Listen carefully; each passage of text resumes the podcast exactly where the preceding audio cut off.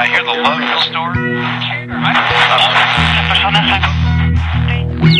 You're listening to Future Theater Radio with Bill and Nancy Burns, right here on the Dark Matter Radio Network and PSN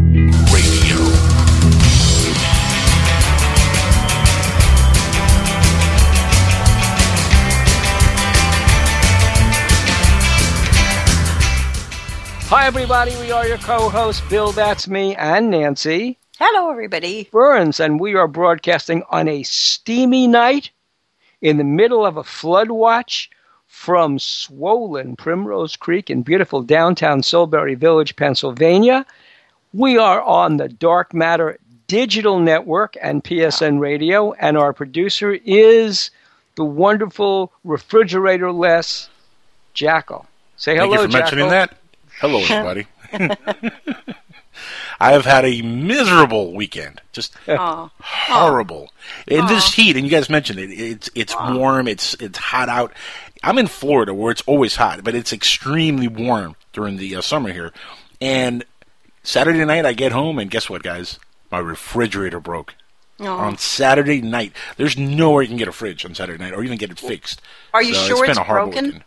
Oh yeah, we had two experts come on and look at it before I went yesterday and shelled out nine hundred dollars for a new fridge. So the compressor died on you. Completely. Now it's bound to happen. We've had the same fridge since 1992. Right. And did your compressor make funny noises before it went? No, no, it was crazy. It was just like from one day to the next, it just stopped working. It was working Oh, fine. really? That's no funny, issues. Oh, 'cause- Oh, because our, our our compressor in a fridge that's probably also twenty-ish years old, maybe even thirty-ish years old, Yeah. is making those awful noises of ah, I want to give up Yeah. the ghost. Ah, I don't want to be here. Ah. Uh, uh, uh, uh. I think Yeah, mine's just committed that's- suicide. It was just a quick death. It was like I've had enough of this. Well, ours is Done. crying almost every night. I'm I'm up. I'm practicing staying up all night in in preparation for if we decide to do a show. And so I've been practicing it, and in around three o'clock in the morning, our fridge starts to cry, kind of make a sad, That's sad gonna sound. that's gonna be great on air when you're producing. By the way, I know. I know. Well, see, you keep saying that. You keep saying that about producing. Um, is it really that hard to produce? Like, okay, take tonight's show. Tonight's show, I'm hoping, will be all about radio. And um, I know you might find, okay, no matter what I do for the show, I come to see, there are going to be people out there that say, oh, don't do that kind of show, do this kind of show. And I'm becoming super sensitive to that. And um, so tonight's show is going to be, I think, going to irritate and and um, horrify one half of our audience. Okay, because it's going to be all girls tonight, basically. oh lord, I didn't tell you about that, did I? Oh lord, girls' night out on Future Theater. Bill, are you ready for this? Pajama party. I'm shutting up. I am not going to get into No, no. Me, I'm gonna be muted half of the show. muted. I'll, I'll be That's unmuted. I'll be unmuted to say, Nancy, Bill, we got to go on break. Muted. Okay, that's it. That's it. Um, um, um, you guys, uh, you guys have it out. I am, I am going to be sitting here. I'm going to be thinking about um, an The Golden State Spider. Warriors. I'm no, I'm thinking about an MR2 Spider. I can get one for six thousand dollars, probably five thousand dollars. The guy wants seven thousand dollars. I'm thinking about that. The You can think worst about it all you car, the worst car in the snow. You because we get snow up here. The worst part of the uh, worst car in the snow you can imagine. Mid-engine, rear-wheel drive. Don't even take it out when the sky turns white. Right, and and you know, so yeah, okay. So cars. Um, earlier before the show, um, you guys were talking basketball, I think, and I, I want to tell you about tonight's guest. Because, Okay. and, and Basketball player. We're, we're gonna have a basketball player on. That's awesome. Yeah, see, that's the thing. It's not No? to be Yes? basketball. Well, we're having on a, a uh, another radio voice. Okay. Oh, cool. Um, this uh, so, I'm going to call her Soraya because I know her uh, through Belgab. Okay, I came upon her in Belgab, and let me say hello and let people who want to listen and participate to the show know where to go. Okay, there are many places you can participate with tonight's show. Okay, in a nice way. You can go to PSN radio.com and look for the chat. It's not that hard to find. If you go to futuretheater.com, you'll hit chat. You'll go to psnradio.com. You'll get to the chat. There's a chat there. And Rose Girl is in the chat. Rose Girl is um, going to, if we do the show, Rose Girl is going to be my co host. Okay, so there's Rose Girl in that chat. Meanwhile, if you're a Bell Gabber, okay, if you're an Art Bell fan and you've managed to get yourself to bellgab.com, you already know that that's a whole place where you can interact. And right now, tonight, in honor of Soraya, or as she's known on Belgab, Pony Boy Sunset. That's the first question. I'm gonna tweet that out. I'm gonna tweet that out live with Pony Boy Sunset. Yeah, yeah, that's, and I'm that's, tweet that out. that's All right, cool. Question number one: Why that? Why that name? It's so it's such a weird name. Well, anyway, so we got to be friendly at this IRC chat now, and I'll just give you the URL, and you could sort of try to find it. Whoops, it's the wrong one. It's ufoship.com. UFOship, one word, UFOship.com backslash chat, and there you'll be. You'll be there, and, and that's a place where bellgabbers, uh, and bellgabbers are people who are, are part of a forum, um, and in that forum, basically it's like a little, okay, and, and shout outs to Maureen who said, don't talk about Art Bell tonight. Well, that's not going to happen. We're going to talk about Art Bell tonight. Actually, um, actually, but yeah. before we well, before we do, because you guys will be running um, from 10:30 on, from after we come back from our break. But I wanted to mention to Angel, um, have you been? Um, are you kind of in quasi mourning over the death of Christopher Lee? Ah. I, you know what? When that news broke, I gotta say, uh, I actually sat back for a few minutes and reflected, and it really felt impactful. Like th- that dude, you know, mm. it's one of those actors that you take for granted because he's in so many movies, he's been around for so long. Ninety three years old. But I know. When he died, I was amazed at how much actually it affected me. It really did.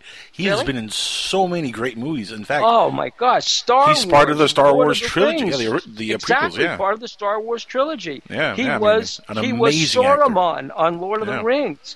Um, and did you know? Dracula. Okay, here's some here's some trivia because um, I am setting up a book about him. Ideally, we'll be able to sell it with my friend uh, Philippe Mora, uh, who who who produced Okay, him. yeah, tell, in- tell folks who Philippe is. Philippe has been a guest on this show. I was a guest on Philippe Mora's uh, DVD director's cut of Whitley Strieber's Communion, and I was in um, his movie Occam's Razor.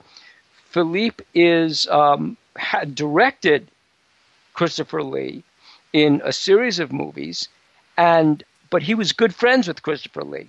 And here's the deal on Christopher Lee. Did you know that Christopher Lee not only served in British intelligence, but he was a Nazi hunter.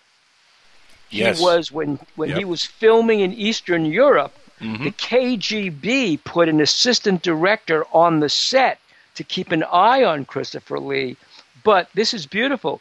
Christopher Lee was related by marriage to Ian Fleming. Wow. Huh. And he played I did not know that. Yeah, I know. Nobody does. And he played Scaramouche in The Man with the Golden Gun opposite um, Right. Roger yeah. Moore, who was Yes, playing, yes, who was yes. playing uh, James Bond. yeah. But Scaramouche is Amazing the name of a of an important character in fiction and in literature, right? Yes. What is Yeah. that? What is that reference? Scaramouche. What Uh, what is that from? One of the French plays, one of the French, um, one of the French medieval plays. Right. Okay. I So he that was- a- and what kind of character does that character? is- Oh, he was the villain, the villain in The Man with the Golden Gun. The villain. He played the villain often, Nancy. Right, yes. Let's, let's right. just let's just say that he was the quintessential villain in cinema. Yes. I mean, he really the- was. And but the the, weird thing is, all those villains between Christopher Lee, uh, Peter Cushing. right? They're all they're all known in real life as being fabulous gentlemen. Oh, yeah, Oh. yeah, yeah. Super. He's yeah, not just, super nice. He's not just Sir Christopher Lee. hmm He's also European nobility. In fact, I would say, yeah, that's true. Yeah, I, I would Yeah. say this, Nancy.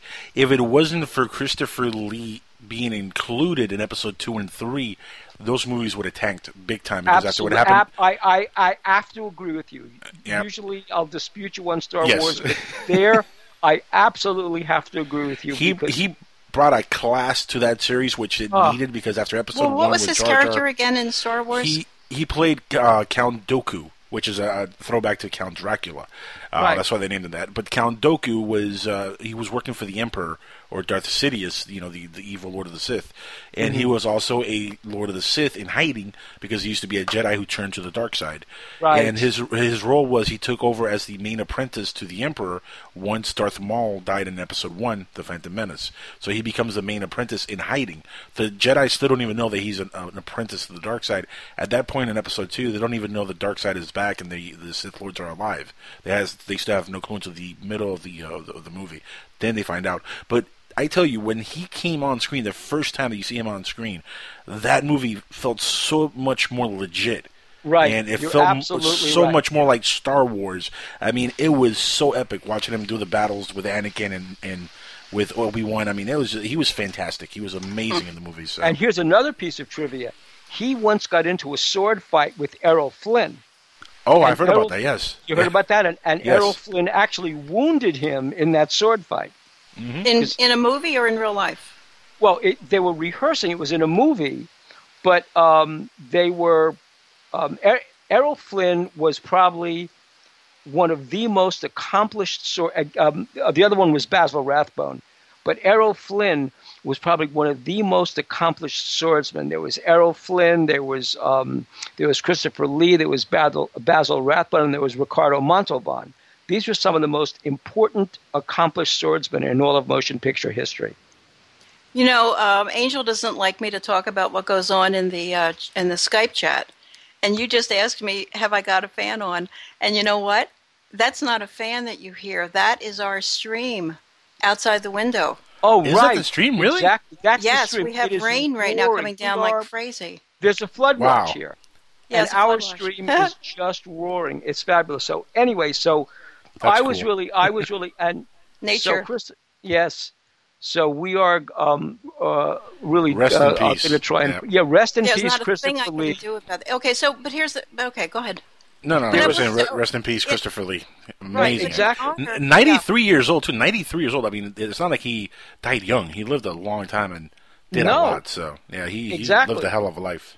He did, and so I mean, you parallel Mickey Rooney, who was 93. He, he yeah, was right. Right. I mean, he and then Christopher Lee. So what you're seeing are these people who have given their lives over to. Well, Christopher Lee really gave his life over to. He was a partisan fighter in World War II. That's what he was. He was a he was a Nazi hunter. He actually this great story.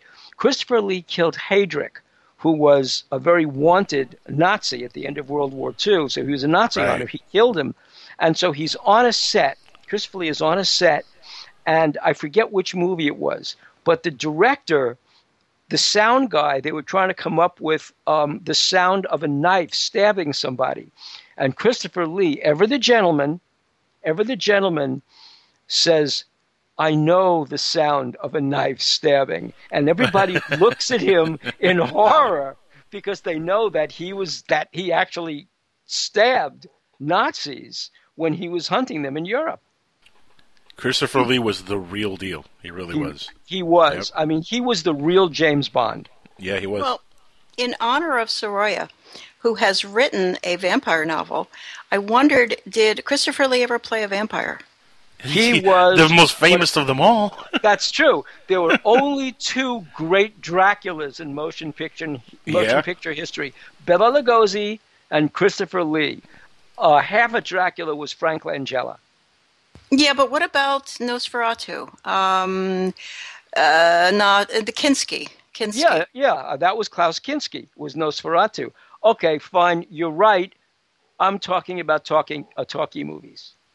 Movies. Well, vampires are vampires. I mean, in other words, um, Soraya has written a female vampire novel, and I wonder you know, and when she comes on, I'm going to ask her, you know, why and all that. But okay, so the vampire legend is uh, 1800s. Dracula was written. No. Oh my God! Well, it's no. a lot older than that. Yeah. The Whew. vampire legend. First of all, the the whole essence of the vampire legend goes back to Leviticus, because in Leviticus there is one line, and that one line starts the whole vampire legend, and that line is, "Thou shalt not drink the blood, because the blood is the life thereof."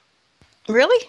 That's why Orthodox Jews do not always have their meat burned, and there is no blood in the meat because it is a sin to drink the blood of an animal. Hmm.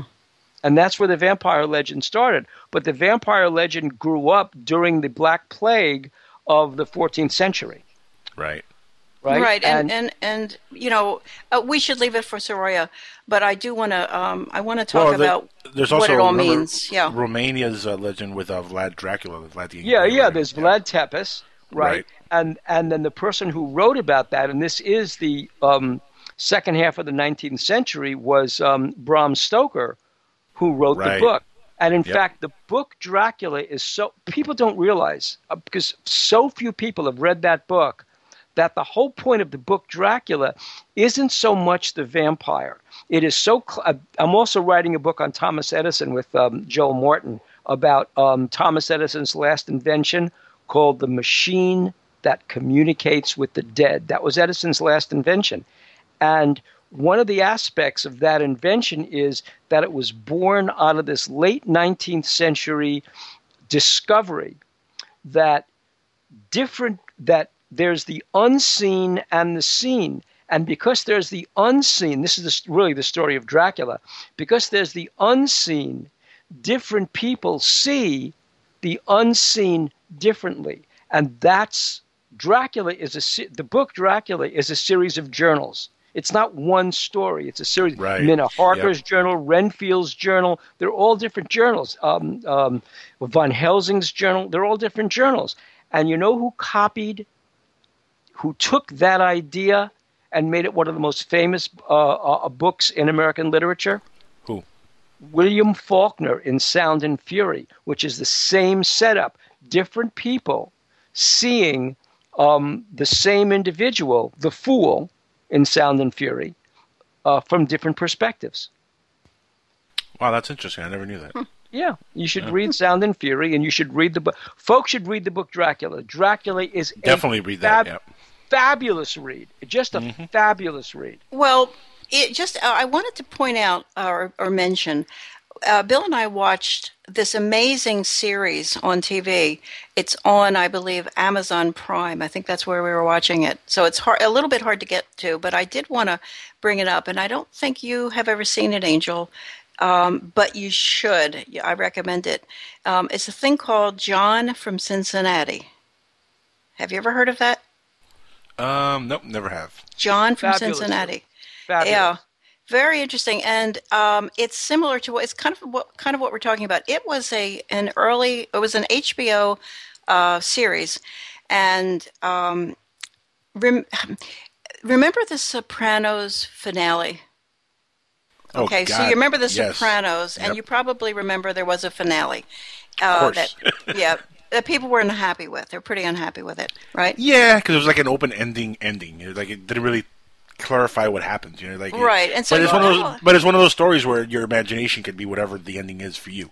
Exactly, like Bill was just saying in the um, Right. and that's kind of where I'm kind of referring. But it, John from Cincinnati debuted right after that.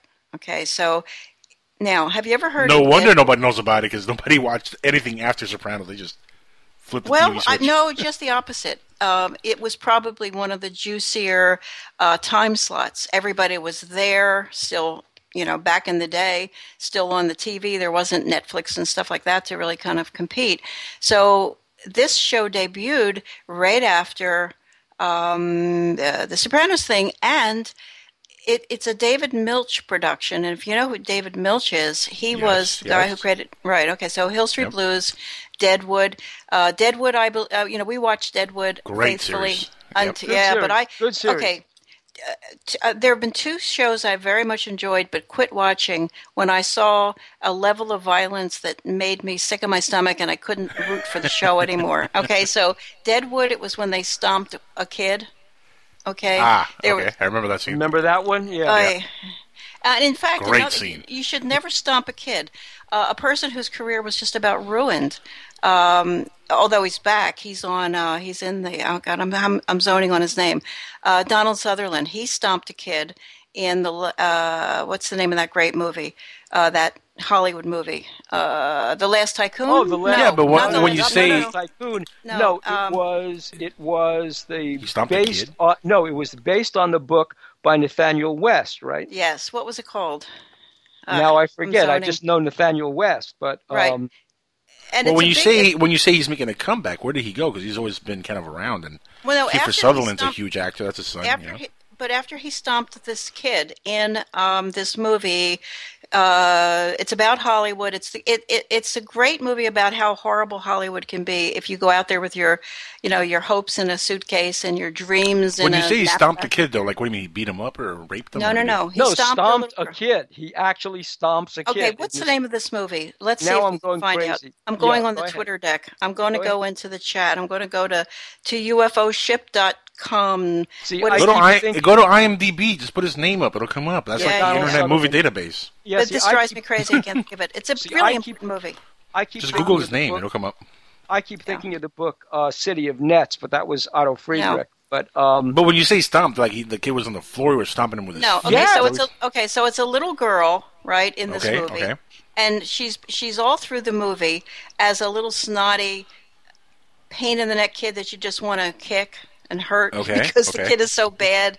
And so toward the end of this fabulous movie, I'm going down, down at Sutherland now. I'm going down, going. He's a very accomplished actor. He couldn't Very get good work for a little yeah. while after this. I don't know about that because look, uh, it, what's his name? Um, Edward um, Norton from uh, Yes. Hulk.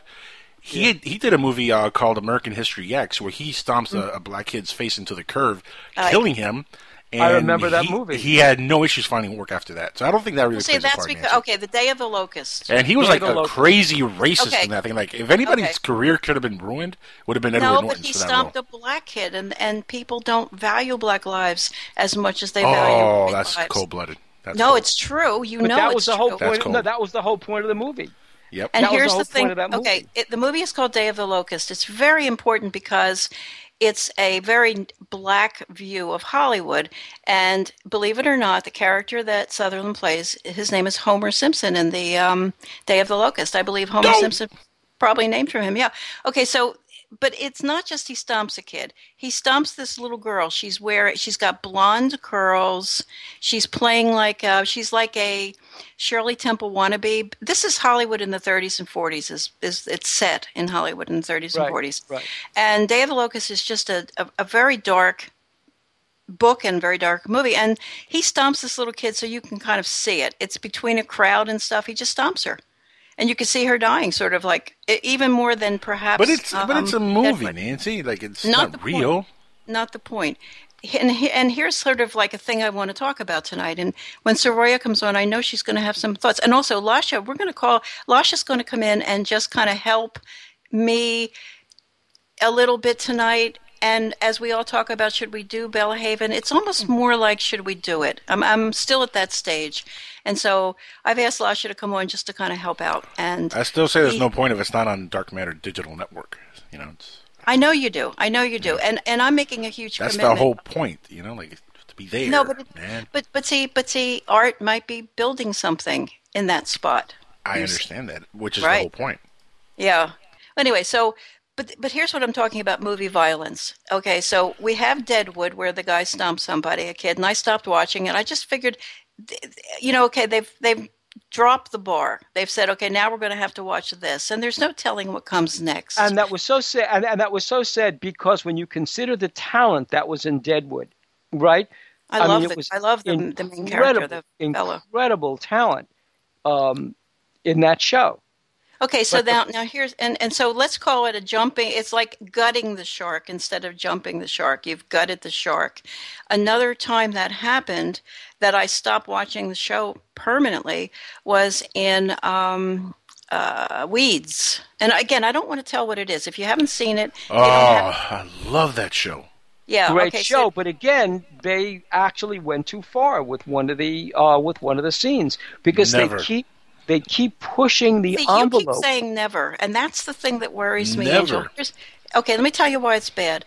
The more you say it's okay to rape little kids on the screen. Whoa, whoa, okay whoa, whoa! Hold on, hold on, hold on, Nancy. Time out, time out. Nobody's saying it's okay to rape little kids on the screen. That's just If- ridiculous. if you're saying now to get into a fight on the movie and, and beat somebody down, that's just good action. But that's different than raping little Nope, kids. You don't under, you're not understanding the mm. point. Okay, the point is Way out there. we- no, here's the no. Here's the point.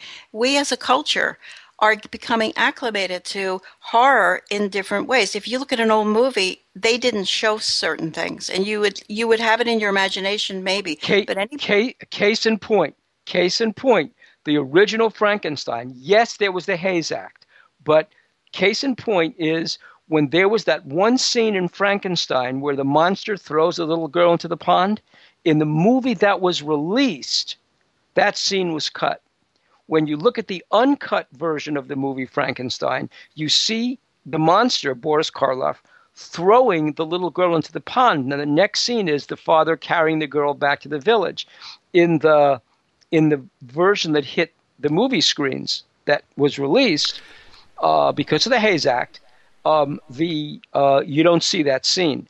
Now, right, right, and tell and- folks what the Hays Act was, it so was to speak. it was one of the acts that was it was a censorship act. There, uh, there was a commission that was censoring movies um, all the way through into the 1950s And why and did so- they feel they had to?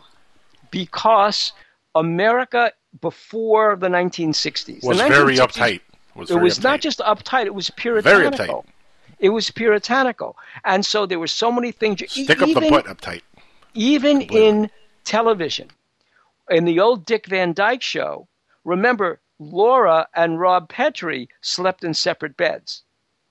I mean, that's Well, so, it's true. so did so did. Lucy and Ricky. So did Lucy and uh, and, And uh, so did Actually, Ozzie most and yeah, most TV couples slept in different beds. Right, If and not the. Hays Yeah. and the Hays Act said that you Ozzie had to put Harry, your yeah. you had to keep your foot on the floor if you were going to have sex, or if you're going to show two people in a bed, one of them had to keep his foot So on the what, floor. So what we're saying, Nancy, is that this country has had wacky, wacky ideas for a long time, and uh, now it's time to loosen the grip and letting people just have fun artistically.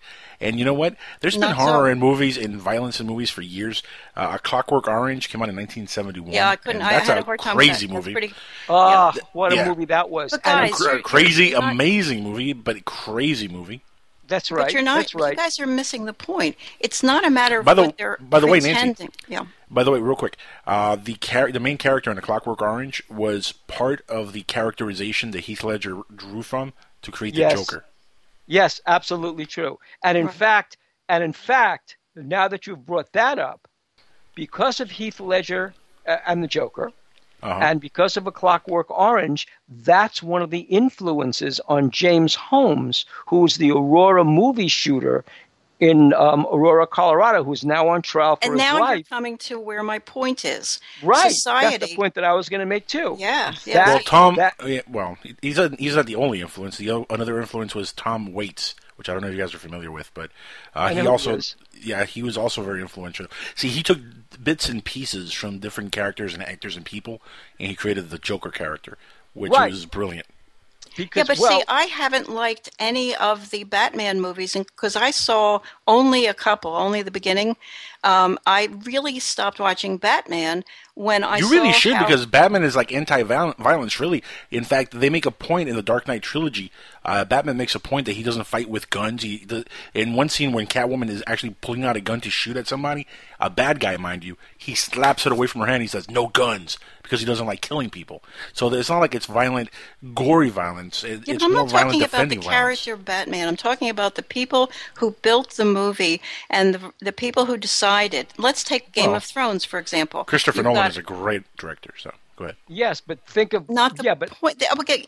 Oh, anyway, the- No, we're when, talking about Sor- Tim when, Burton when, when in that Soraya comes Batman. on, she will, and, and Soraya and Lasha come on. That's why I'm doing this. I believe I'll be able to get my point out because I believe That's why they we're talking will about now, Nancy, because it's going to be Girls Hour after we're back from break. Okay, and so and and you may say, why does this all matter? And it goes like this: uh, Yes, We've been yes. spending a lot of time talking about Art Bell's return.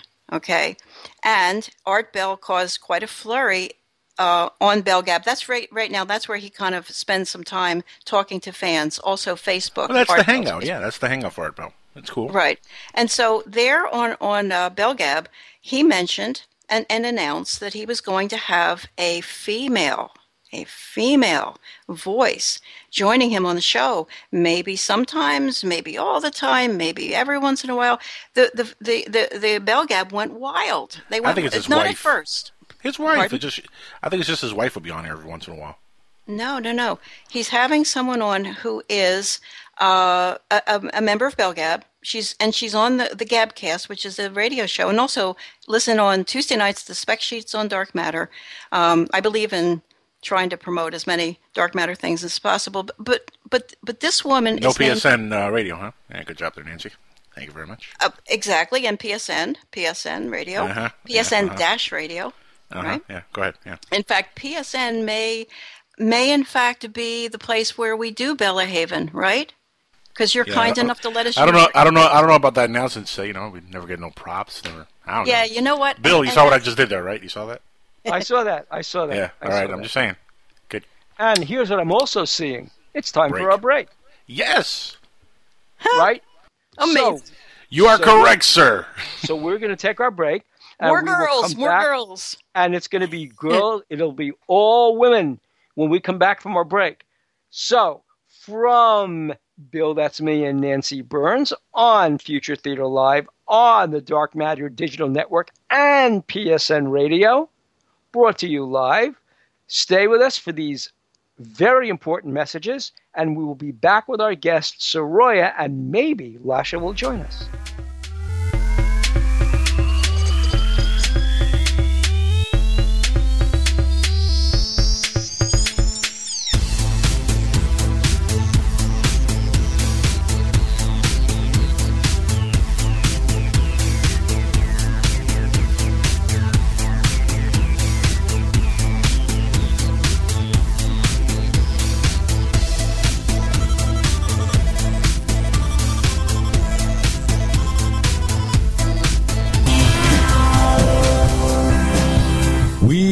Cover everything from the known to the unknown, the normal to the paranormal, archaeologists to psychologists, and even UFOs. We tell what's coming, what's going, the government lies to the government thrives. We're late night in the Midlands, and we cover everything every Sunday night at 12 a.m. Eastern, 9 p.m. Pacific on the Dark Matter Radio Network. The UFO phenomenon, either we like it or not, is already very much part of our reality. I've been on panels with uh, military people who, you know, claim that they've seen the aliens buzzing our missile silos. They had very large eyes, and you know, I found their stare extremely difficult to bear. This is Martin Willis, the host of Podcast UFO, and we are here on the Dark Matter Radio Network every Wednesday from 8 p.m. to 10 p.m. Eastern Standard Time. It is my commitment to bring you an entertaining weekly show that takes a hard look at the UFO phenomena. Are they extraterrestrial? Well, are they interdimensional? Are they time travelers or something we have not even thought of yet? We explore these questions with interesting guests and witnesses from all around the globe. In addition, we bring you weekly UFO news with Open Minds TV Alejandro Rojas. Thank you for listening, and remember, keep your eyes to the sky. Up in the sky. It's a bird. It's a plane. No, it's SupermanHomepage.com, the number one Superman fan site in the world. SupermanHomepage.com, covering the world of Superman from the 1930s to today. News, reviews, rumors, and reports. SupermanHomepage.com for all your Superman comics, TV shows, movies, cartoons, radio shows, and more. Everything you ever wanted to know about the Man of Steel and more. SupermanHomepage.com.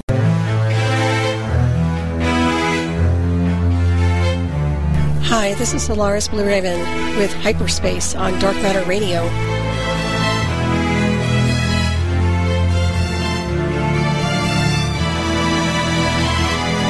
Tune in on Tuesdays at 7 p.m. Eastern Standard Time for an intriguing show pertaining to covert technology, UFOs, paranormal, mysticism, and spirituality.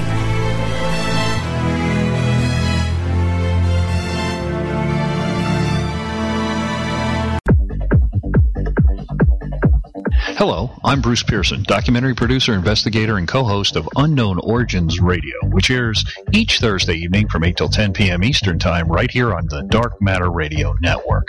Please join me and my colleague Mark Johnson for two hours of thought-provoking interviews discussing some of today's most intriguing subjects with researchers, authors, and eyewitnesses on a range of topics.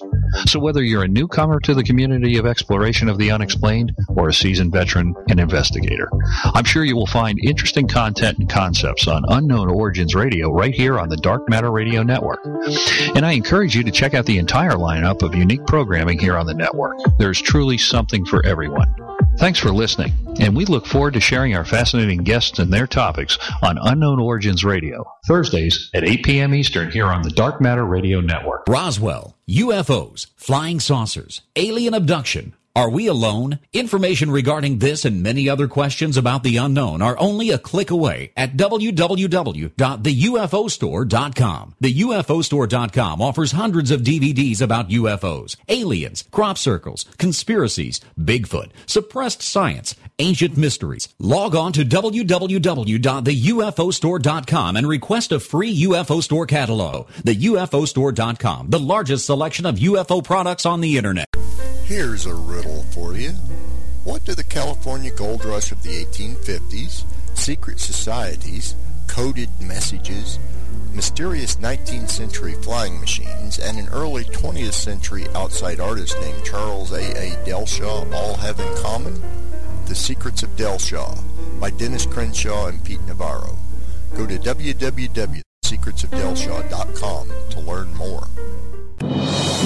Up in the sky. It's a bird. It's a plane. No, it's SupermanHomepage.com, the number one Superman fan site in the world. SupermanHomepage.com, covering the world of Superman from the 1930s to today.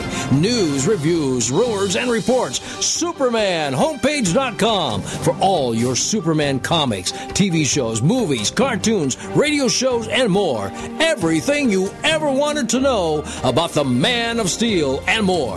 SupermanHomepage.com.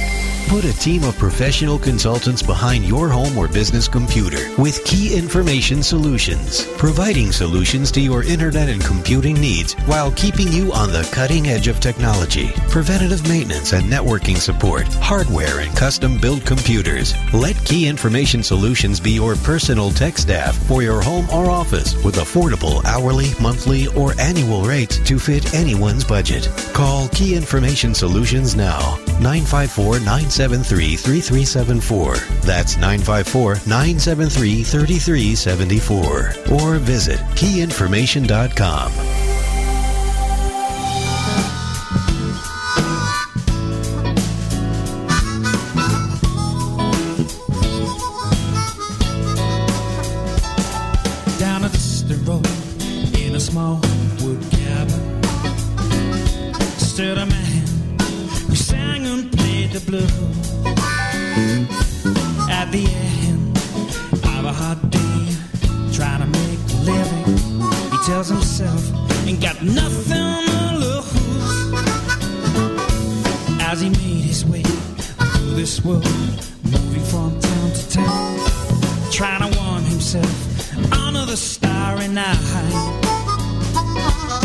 Was sing for the workers, sing for the beggars, sing for all around.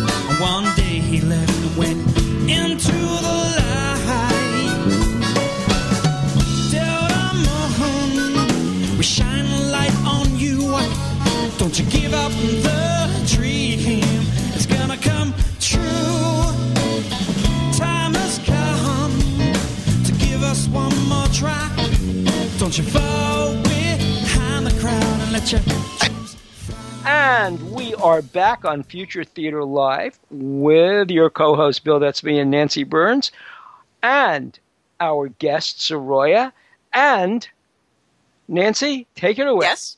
Well, Well, I can't. I can't. I okay. Yeah. See, practice. What are you certainly buckling under the pressure like LeBron James? Is that what's going on here, I Nancy? collapsed, Yeah. yeah. How Hi, many Nancy. shots? how many Collapsing shots like are you gonna LeBron. miss? Okay, go ahead. I'm going to shut up. No shutting up. The men do not have to shut up just because there's girls. So, Roya, you you are practiced at talking to another female uh, radio host. That's kind of how I, I I got to know who you were because of Raleigh James. hmm Well, yeah, I I actually am a caller. It, just Rollye and I work well together, so I was calling every night at one point when nobody else would call. Right. So when wh- when are you talking? When when was this? About how long ago? Oh God, uh, almost two years. Okay. And talk tell folks where they can listen to Raleigh. Oh, if you go to www.rollye, which is spelled R O L L Y E dot net, you can get the info on Rollye. And right now, she's only doing Friday nights uh, from 10 to midnight Eastern time, and it's trivia. But she'll talk to you about anything. Um, I don't know. I loved her show, and, and she was a uh, uh, a guest host for Art Bell for a long time, wasn't she? Back Uh, in the day. She did a brief stint with Art, I think in 08. Um, wow, I'm glad I know my Rollye history. Uh, but she wasn't like super long term as far as I know. Um, she was in Philly though for over 10 years with her own show, and she was on Sirius with her own show too. Well, that's uh, but she's not from Philly, so she she does not pronounce her name. You you pronounce it properly. I'm calling her Raleigh because I can't really say it the way you do. I Actually, it doesn't come out of my mouth that way. It's a it's a hard R. It's like a Raleigh. She's a real pretty girl. Um, Raleigh. And what a great, what a great uh, talk person she is. I mean, I I couldn't get over how fabulous the show was, and, and your your chemistry is fabulous. And so you said when you called in, it changed your life. Oh yeah, I did. Well, I can tell you how that happened. Um, I don't think I've told you this personally. If you see me in the chat room, um, I have almost two and a half years of sobriety. And Wow, congratulations. thanks. When I first got I'm sober- not. well, that's okay. More power to anybody who can. I just don't do moderation well. I never have. Um, that's kind of how my personality is. But um, I started listening to Rollye because someone on the board on Belgab talked to me about it. Actually, it was Treading Water. She's like, you might want to check Rollye out. You'd like her. And I sort of vaguely remember her being a co-host for Art, but Yeah, I listened.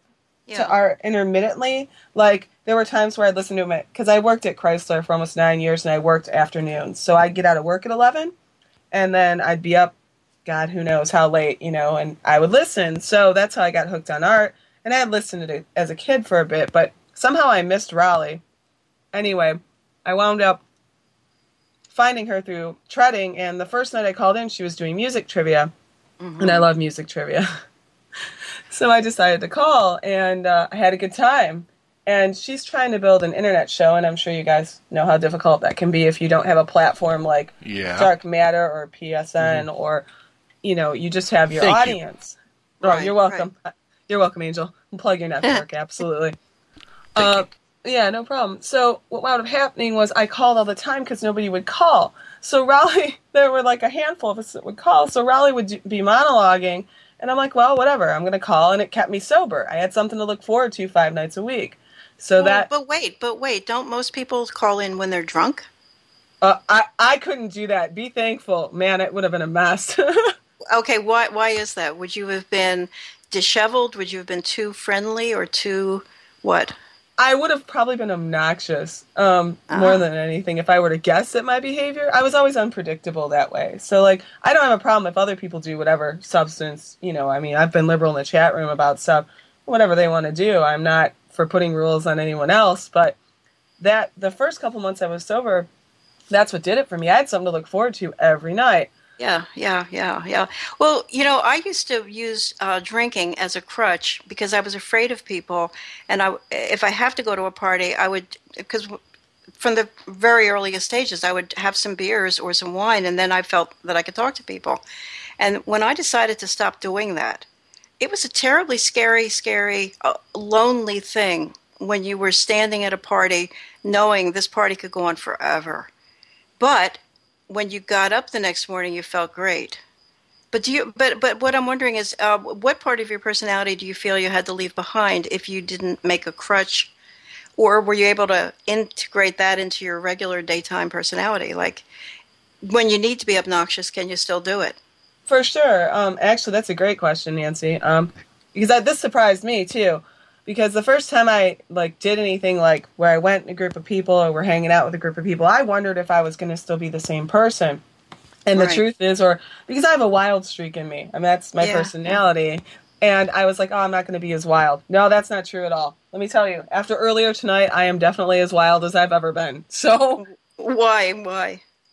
oh well, I just am. I mean, I'm adventuresome. You know. Okay, so wait one second. Um, I- um, I'm not good at this, Angel. Angel it begs me not to read what he's typing on the Skype. Like he'll say something like "mute yourself" or something. You know. No, Okay, just, while just, you- just okay, so announce while you we have a caller.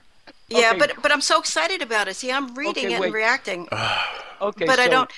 Okay, Shakes my head. redacted. Redacted has called in, and I have never Yes. personally talked to Rea- So redacted. bring redacted in. Let's go. Redacted. Let's get- Welcome to Future Theater. You're live on the air. See how easy that is, Nancy? What are you guys doing tonight? redacted. There you go. Yeah, get Lasha on too. We need all the girls in the world. Hi, redacted. How are Oh you? boy. Doing Yeah. well tonight. How's everybody? What can Okay. you We're tell us, redacted, about let's your some- life? Let's Just get some- right let's to get business. Some news here, redacted. Let's go. Let's get some news. Yeah, she's not warming you up at all. No, apparently not. This is this is not the soft landing I had anticipated. No. Um, Don't. you're gonna have to ask specific questions. I'm not just gonna spill. Okay, will you ever? Okay, number one, will you ever tell us your real name ever in the whole wide world? Probably not. Don't do Okay. it. Okay, that's cool. So, are you going to put out a uh, uh, an image that we can look at, um, or would you say it's Emma Peel, the image you use as your avatar? So we should just look at Emma Peel and think redacted. Would that would that do? Well, we do look fairly similar. Yeah. See, I um, knew that. People look like their their avatars, don't they? I Okay, which Not me. I don't look like my PSN radio sign at all. Okay, so which Emma Peel? Okay, so which Emma Peel do you look like? Do you look like Uma Thurman, or do you look like Diana Rigg? Ooh, that's a good question. The older one, Emma Peel from the '60s. From the '60s. Oh, I love Diana Rigg. Love Diana Rigg. Way way, we're hotter joined than by- Uma Thurman. We're joined I by think so, Lasha, too. by the way. I, Hi, kids. Oh, Lasha, Hello. how are you? Hi, kids.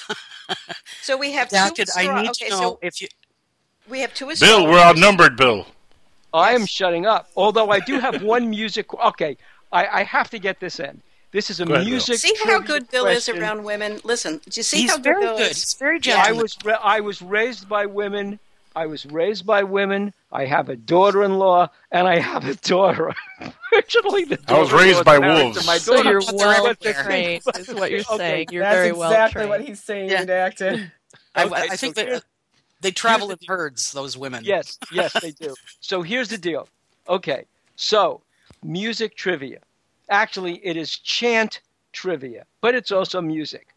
So, what is, somebody tell me, what is the relationship of the chant in Joe versus the volcano to Mickey Rooney? oh God, really? Wow. I've wondered. I'm muting the heck out of myself. No, I know Okay, this, has is, this keeps has you any- up at night, doesn't it? it does. It does. You know, there used to be a really good show on CBC Radio. I used, grew up listening to CBC Radio. Saturday morning, everybody listened to it. It was called the Hum Line. I remember The that. hum I- line? I The heard Hum Line, show. H U M line, and they what it it happened quite spontaneously. and we're not going to talk about Hummers. No, no, no, no, no. We're talking I hope not. Go ahead. phoning in Great to trucks, hum. though.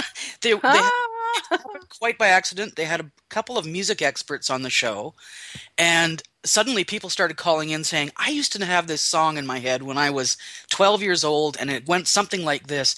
And time after time, these experts knew exactly what that song was, and each Hmm. person would go, "Oh my God, that's it!" And they'd go and look it up, and it was really okay. interesting. That's cool. That's very Okay, cool. Lasha. Okay, hum line here. Ah. Tell me, tell me if you can. Let's play hum line. Tell me if you can. A hum, a hum, a what, hum, a hum. what song? Blind. What song Hum, was hum, on the flip side of this record? Dun dun dun dun dun. dun. What is Wow. that record? Oh wait, But I don't okay. even know the. the Can you do that one more time, Bill? One more time. Hold on, Bill. One more time. Get- Bill, one Okay. more time. Dun dun dun dun dun. dun. Whole lot of love. No.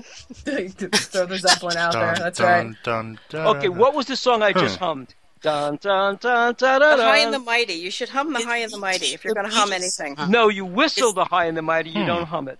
Uh, yeah. It's, well, it's the same. It reminds Was that the was that the Lone Ranger? No, it's Three Oh. Stars Will Shine Tonight, which is Oh, the theme song for. Dr. Kildare, and it is the a testament to which three stars? Okay, you're totally. You sure it's not the Lone Ranger? I I, I could have No. sworn. It's the Big Bopper. About Wild Wild West. That had to be one of those two. It's Uh, Ritchie Valens and Buddy, Buddy Holly. There you go, Buddy Holly, Ritchie Valens, the Big I Bopper. was what was way on the flip side? What was on the flip? What was on the flip side of that record, and what label was it on? Ah, forget the label. It was Capitol. What was on the flip side What of was it? on the flip side? Say it. The theme Oh, from Medic. Wow. Yeah. I wouldn't have known that. That Nobody would have known that. That was the winning trivia question in the Weinstein dormitory from 1968. Do you see why I want to do a show with girls? Yeah, yeah, Did I totally. tell you that I was born in '75? Exactly. Doesn't matter. That okay. was a, Dr. Kildare was a famous show. Just a pop there. Okay, so okay, so the so the chant from Joe versus the volcano. I will give you a hint. Is That Right. one- that one, Soraya, Soraya might know because you know your musical knowledge seems to start in the fifties. It well, sounds actually, it like. starts in the 40s, but um, so that song, that chant has a relationship to Mickey Rooney. It's not just a chant. it's what is Everything in the known universe has a relationship. relationship to to Mickey It Rooney. does. but It's this one- amazing how no, that works. this- Go no, ahead, Bill. See, Lou Which Sheehan would so know this. This is where's Okay, Lou Sheehan's in the chat. Can I can I ask for Redact? Six Sheehan- degrees of Lou six degrees No, of Mickey Rooney. Sheehan, you know this. We need to get the boys to get some activities, some hobbies. Yeah. Hold on, hold on, hold on, hold on. Bill's gonna Bill's gonna give us thing. Bill's gonna give us a six degrees of Mickey Rooney. Go ahead, Bill. Caitlyn Jenner. Go Whoa, hey, hey, Go oh, and talk. Nancy. Go That's and dirty talk. talk. Okay, That's so dirty here- talk. here- here's Go the ahead, thing. Nancy. Go ahead. Redacted. I have show. to ask you, how long can you hang on the line so I know when I have my time to ask my questions? How long can you stay? I can hang out for as long as you'll have me. My missions are complete for the day. That- You've got so many. Okay, so that we've got we've got uh, we got a solid core here then, and The so we can let the we can let the boys talk a bit, right? Okay, here's the okay, chant. so good. Go ahead, Bill. Go ah, ahead. Abe, Abe, ah, kumasawa sawa. Oh my God! Remember that from Joe versus the volcano? Oh my- Yes. Now, That was awesome. what You is know the basement basement needs cleaning. It, okay, but We don't have a basement. I don't have a basement in Florida. Go ahead, Bill. What's the relationship to Mickey Rooney? The sad I don't part know. is everybody should see Joe versus the volcano, and I think you know, in spite of this talk, you really should I wanna hear this whole- movie. Uh, actually, I, I Seen have the movie, but go ahead, Bill. Go Yeah, ahead, give me it too. to me. Here's was the, I here's love the, that ago. here's Yeah. the answer. Not give it to me, only was that the chant on the Uh-huh. old Murray the K show, Miyasuri Kia Southman, Oh, not Murray the K. Murray the K. Murray Murray the K. Right, right, Miyasuri the right. Kiyosei, not only was that the chant, but that chant came from the movie Mogambo. The two stars in the movie Mogambo were Clark Gable and Ava Gardner, who was Mickey Rooney's first wife. Oh, I'm again with the Mickey Rooney. There you go. That's He's amazing. at the was the hot center of the universe. Mickey really is. Rooney is Hollywood. That's what you, I don't get. He like Oh, he is knew? the center of the universe of Hollywood. He really is. Okay, was. having done my trivia challenge, Agree. I will now shut up. Okay, well, I will toss out the first topic. Okay. Muted. Uh, well, i and it's and it's this. You guys probably know about Belgab, the other ladies on the line, and you know that um, redacted. How are you handling it? As you, I mean, you've liked, you've been on Belgab. It's uh, uh, here's a place where there are friends, and it's a lot of entertainment, and you can look at it in the middle of the night and get a laugh. And then suddenly they're talking about you, and they're saying things that you just like, ah, you don't, you just want to throw the towel in. How do you handle that? Oh, it's all very amusing, actually. Uh, I just kind of sit back and am very entertained. you Um, don't feel um, sad and, and and like you're walking all by yourself to the bathroom and you're only alone with your own thoughts and you're having a bath or something. Don't you think about this Huh? and say, You know what am I think doing about? this?" You know what I think about? And this is, I don't know, maybe might make me look good or bad, but I don't really care. Uh, I think about something that Art said to me, and it's the Whoa. only thing that I need Whoa. to think about. This trumps it's- Mickey Rooney. It's a few little words. Never. It's all I ever needed to hear my entire Yeah. life. Uh, I've Tell always me. May the force be be with you. On the radio since I was a little kid, and the Gabcast host guys, man, they know they've heard it ad nauseum how bad I want to be on the radio. Really? But don't know how. Okay. So, yeah, there was some phone calls that happened and one of the things that Art said was you have a great broadcasting voice. You sure do. That's all I need to know. That's it. But but You know, but there needs to be redacted, more redacted. women out you there. have but redacted. You have to have something to say. You can't just say it pretty. You can't say nothing pretty. We know where that goes. We've seen Uh, that happen to people I- with great radio voices. Nothing to say. I have plenty of things to say, but in regard to the reaction, the good reaction, the bad reaction, um, that little statement sort of insulates me from any strange or torn up feelings I might get if someone, you know, doesn't like me. I don't expect everybody to like me. That would be kind of kind of arrogant. Uh, I got I some good expect to go in that out category. try. What's Yeah. that? Yeah, I have some good it? advice that was given to me by Rollye because I had Yeah, some real shoot. nasty haters when I started my podcast. I mean, sending me nasty emails, uh, and I got really Really upset on about- Velvet Heaven? Oh yeah, when I was doing my show before I did the Soul Show, I was doing my own Can't show. imagine. So what did That's people hate show. on you for? Oh, they hated my voice. They hated my topics. They hated my music. Um, but I had written Rollye, and I said, "How do I handle this?" I said, "I want to answer these people," and she's like, "Don't." She's like, "Don't feed them." She's like, "Look, it's better that you're getting some reaction." She's like, "Start worrying." Except, uh, okay, that's what everybody says, but I can tell you from personal experience, and it's even happened on Belgab. Everybody says ignore the haters. And I have found that time after time after time, if I talk to them, this is, it, it only works if when you first respond to them, they respond semi normally. It's not when they're like slobbering. But if you write to the people or try to say to something to the people, time and time again, I've gotten some really f- good friends out of the people who just hated me at first and then kind of didn't after a while. And it's like we've become, it's sort of like they cared enough to write, which meant they had a kind of a love hate to start.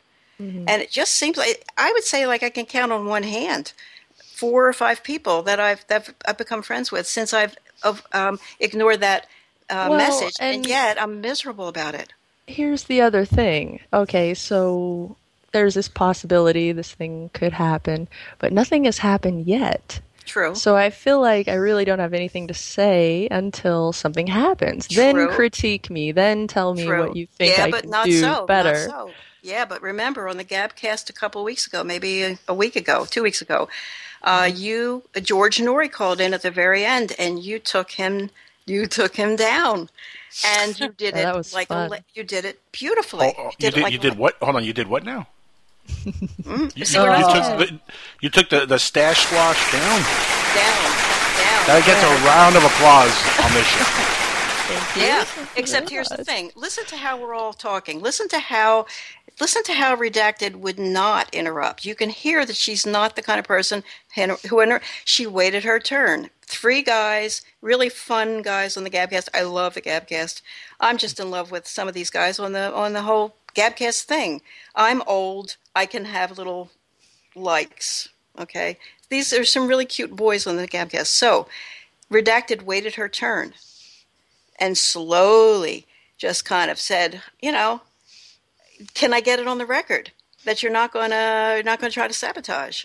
And it was a smooth, sweet question. Thank And there the was, answer there was something to be said on the radio for being very intimate, to be very present in the moment, and to just listening. I mean, so much of what we do on the radio is talk, but when you Mhm. really listen, yeah. that's what And we when you get the good interviews happening. Art Bell. I swear to He's you, the master. He's Yeah. the first time I heard somebody do it. I wasn't old enough to hear Long John Nebel, and the people who love him love him. Um, there are always radio heroes, and that's why. That's why the the Noory hate is so thick, because Noory disappoints. He doesn't listen. He can't listen. Um, we've worked with him, so we know him sort of. And I'm, I'm not. It, this is not litigious. He's just a guy who's not Art Bell. It's not his. You know, it's not his fault. He has Yeah, his so own s- style. Yeah, and and so, yeah. The So old Baba once. I, th- my great grandmother we used to live with me, and the old Baba, we called her that because we were Ukrainian and Slavic, and The old what? the old Baba. Okay. She lived to be 93 years old, and she always said to me, "Never blame a giraffe for not being a bear, Mm-hmm. Yeah. because one is Yeah, not the makes other." Yeah, but nobody. But here's the thing: nobody's saying Art Bell's the only radio guy who listens. Um, but it just makes you feel like you're you're the, you're there hearing a real live person talking about something that he's not lying about, and that's the other thing. He might be lying some of the time, and and sometimes he has flat shows, but. Redacted um, is going to have an opportunity for the first time in history to be a female who's going to be able to spar with that voice. I think it's important. I think it's very important. There are so few female voices out there. And one thing I've noticed too about radio is that women can't go on the radio alone. They always have to go with a male figure. Right. There are very few shows where you can That's just not have true. Kim No? Komando. No, There is Rollye. Rollye. Rollye, Yeah. Rollye, True. Rollye. True. This is Rollye. all new though. These are this is a new era. Before And there might no, be Hillary. Rollye's been we on might the have. air sorry for almost 50 years. Oh What? really? Oh Yeah. wow. Oh my. I had no yeah, idea. like 47, I believe. Oh my. Really? You swear to God. Much respect for that. So sorry to interrupt about that, but I, No, I just happen no, to know firsthand that that's, you know. Well, Wow, real and, and trailblazer. Rollye, she was on, as we all were earlier said, she was on As a filling in for Art Bell. Um, did she? uh, The reason I didn't like her when she was doing Art Bell, is I was jealous of everybody. Whoever it was, I just felt like, oh, geez, this isn't going to work. And I didn't give her a chance because I didn't think she believed in the UFO subject. I thought she was just calling it in. But now I come to find out that was she's a fabulous radio person. I wish I had heard more of her. And now I'm going to listen to her every week. Period. Um, but do you know if she does? Is she interested in the UFO topic at all? Uh, here and there, I know she believes in the paranormal stuff and definitely the ghost stuff. She's had Yeah. ghost people on, and she's had a really good psychic on. Uh, you know, I got read by that Yeah. psychic, and she's been dead on with everything she told me. And you yourself have seen or done something UFO-ish, I hear. So for our UFO friends who are now writing m- m- miserably, where's the UFO topic tonight? Um, Sor- Soraya has a little something, I think, a little sighting.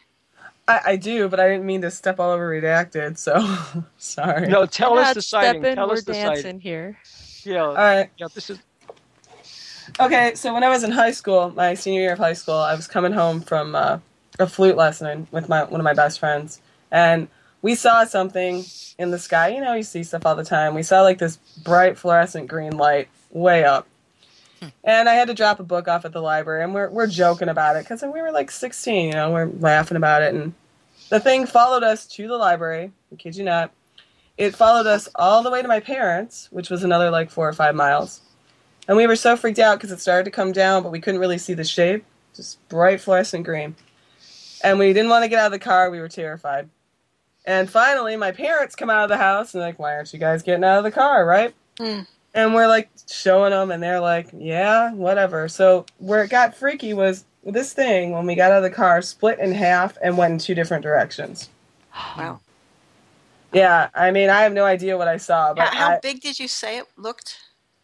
not huge. I mean, it was pretty high up. You know, I'd say a dot, a little more. I, I thought, well, maybe it could have been a satellite. You know, I mean, see those up north, whatever. In Michigan, up north is a huge thing because we have such a big state. Fluorescent green satellites often split off into two and fly Two away. parts. Just That's- after they follow you. exactly. So my dad um, happens to be a Department of Defense guy. He worked for the Department of Defense for 25 years, and uh, so he has connections. So he called somebody to see if there's anything on radar, and there was nothing. Hmm. And I mean, we And- saw it. And what year was this? Uh, 94. 94, yeah. Wow. So if your dad was Department of Defense, did he act knowingly about it, or did you sense something like, okay, Whoops, we he knows something he ain't telling?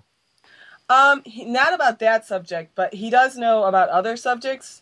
Um, not in that area. uh, there was some crazy stuff that went on with our water table here, and my dad knows about it, and he can't tell us. They did some kind of weird thing with our water table at one point. Um, but as what, do far you, as what, do you, what do you mean by that? What do you What do you mean? there They was some, it? yeah, there was some kind of there was a rumor going around that they had put something into the water here, and I remember hearing overhearing my parents when I was a kid because of the way our house was set up, and my dad's like, "There's things I can't ever tell you guys. I can't." Huh. you know, even if I wanted to. But regarding the UFO thing, no, Bill, what he did was the person he called, I mean, it seemed legitimate to me unless he was faking us out. I mean, we were crying. We were that scared because when something follows you home, Yeah. you know, it, it's, Yes. we, we had no idea and we couldn't see what kind of craft it was. And the fact that, I mean, I've read, that's kind of what got me into the subject. I've read so much because in Michigan, there's several other si- sightings that are similar to mine where it's a green light, like where it's a mm-hmm. Bright green light and it has to do with the Great Lakes. So I still don't know what it was. And I mean, that was how many? Over 20 It's a good now? idea to keep researching it. You know, I mean, just kind of casually research it. If the, because after my years with the magazine, uh, once or Bill and UFO Hunters, once you put a story out and you put you pin it to the map, and you you give it a date, other people do come forward, and then it begins to get interesting. You know, you weren't losing your mind. You know, And so when you mention Michigan, I guess this is northern Michigan you're talking about? No, Detroit metro area. I live like Oh, 20. I live, I'm from Warren. So 20 Oh, okay. minutes to Detroit. Major suburbia. well, one of the great UFO sightings, one of the most spectacular UFO sightings in history, is the 1966 Hillsdale, Michigan sightings, which that those are the sightings that Walter Cronkite covered on television, and that was Congressman Jerry Ford, President Jerry Ford's old district in Michigan. And after those sightings that were heavily covered in the media, uh, J. Allen Hynek, that's where he invented the term swamp gas. But it wasn't swamp gas because people were actually seeing figures. And so Jerry Ford wrote to the uh, Mendel Rivers, who was the head of the Armed Services Committee in, in the House, and demanding hearings on UFOs. And believe it or not, those were one of the only hearings, there were only two. These were, this was the only hearings that the House Science Committee held on UFOs, and it got officialdom so angry at those hearings that the head of Project Blue Book really cursed out Jerry Ford and called him just a political hack. This was all for politics. But when Jerry Ford was president, this was in 1974, so this is now what eight years later. Jerry Ford says he's going to tell the truth about UFOs to the American people. This is before Jimmy Carter said the same thing. And after he said that, there were two assassination attempts, two separate attempts on his life in California, both by members of the Manson gang. And Manson told us when we were doing the book Serial Killers, again back in the early 1990s, late 80s actually, late 1980s, that he was working for the government. So there are your Michigan sightings. Bill, do you think you could uh, interview Manson on your show? I'd love to, but oh, I would uh, never, never. I wouldn't. Well, would you want to do that? If talking I about evil. No, is, if you know- I had, I'll tell you how I would interview Manson.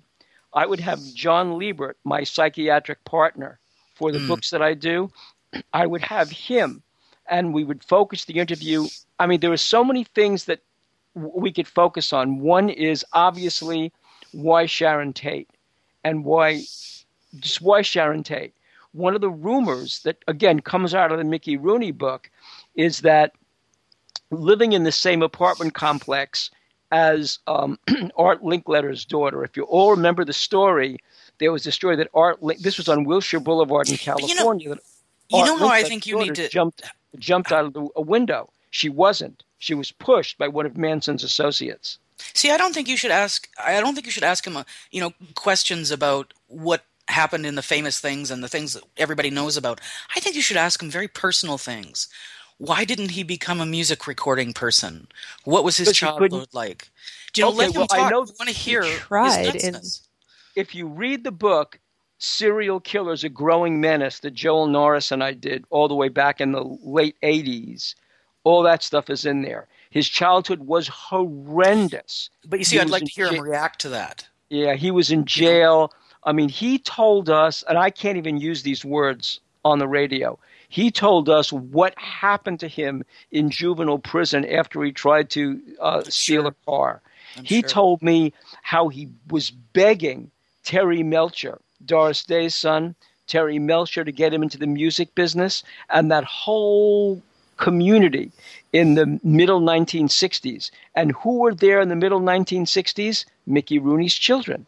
They were all part of that same group. Yes, that's the weird part about California. The whole Sunset Strip. The Do you know? I've always heard a conspiracy that that um, Charles Manson was part of a CIA trained um, mind control experiment to see if he could get people to harm people, much like Jim Jones. Do you know Right. No, this he sort of was stuff? just crazy. Well, Manson admitted that he was part of that. I mean, he, he actually said to Joel that there were things that he could never talk about in prison because he would be killed. And that was one of those things. No, he was just crazy.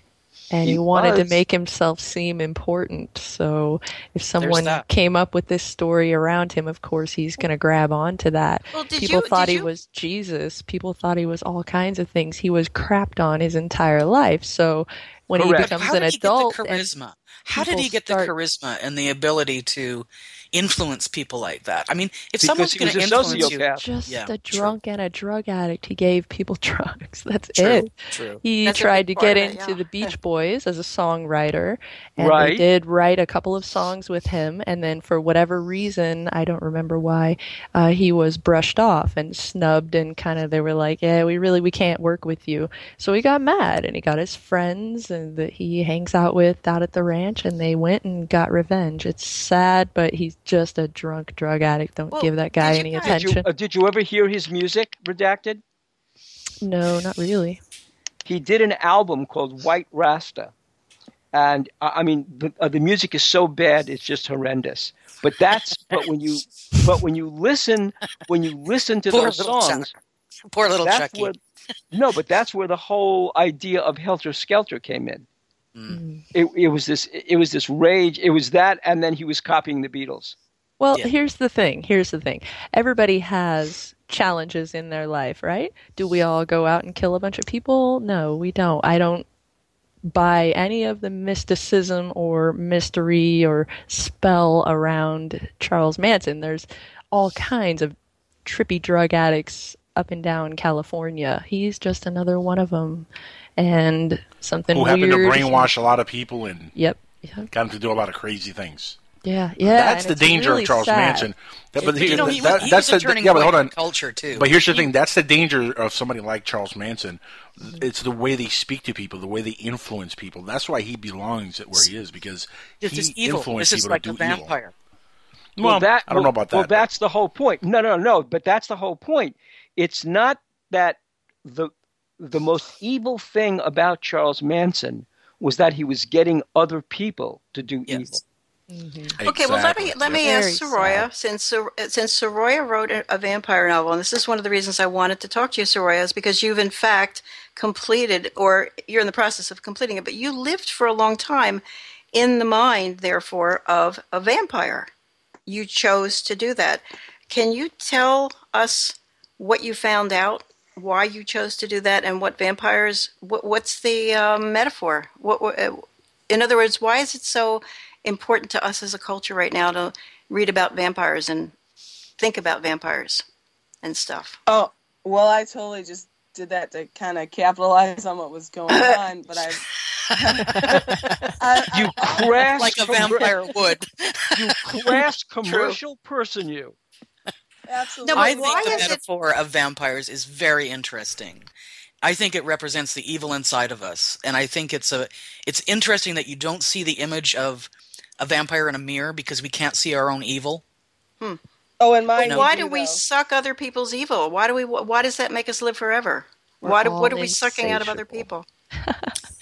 Um, Yeah, do you know what's interesting? You you you interviewed once on uh, on your show uh, the man that wrote the book uh, Dispelling Wetiko, Yes. Yes. Yes. and he has a whole chapter on vampires, on the vampire myth and what it really means. well, Wetiko is what the evil.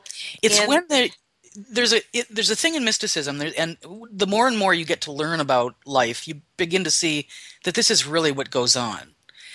That there are these things called mind parasites, and they in, intrude upon us. They come in through our dreams. They come in through other people's emotions. They just intrude upon us. And if enough of them come into us, there becomes a kind of a switch over to an evilness, and that has a progression. Do you know? And at a certain point, Yeah, but you're but you're personifying uh, something that a lot of people, scientists, let's say, would say are just you're having some internal thoughts, and you're having, let's say, an evil thought, and you're giving it a personification as though it's something outside of yourself It is coming in outside of at yourself. you. But what if it's it- not? What if it's just your imagination? got a pretty strong imagination then. Right, but the But- imagination is yeah. That's why I want to ask Soraya why. What, what happens? Why is vampirism connected with sex, for example? It's always, to my mind, a metaphor for having sex. very sex. sexual. Very sexual. But it is There's a lot of sucking It's of like blood. it's pierce the skin, pierce the skin, and influence somebody. It's more about the first sexual encounter that would be like a vampire thing. It's more of a, you know, um, pierce the skin and then always leave them wanting after that. But is it a turn on for women as well as men? That's another question. I think for gay well, men I- it's a turn on. For women, it's a turn on too. Well, I'm a lesbian. Let's start with that, and I'd like to answer the previous too. question. The, I'm a lesbian also. High five! High five! High five. High five. That's right. Lesbian power. Woohoo! Oh yeah. That's right.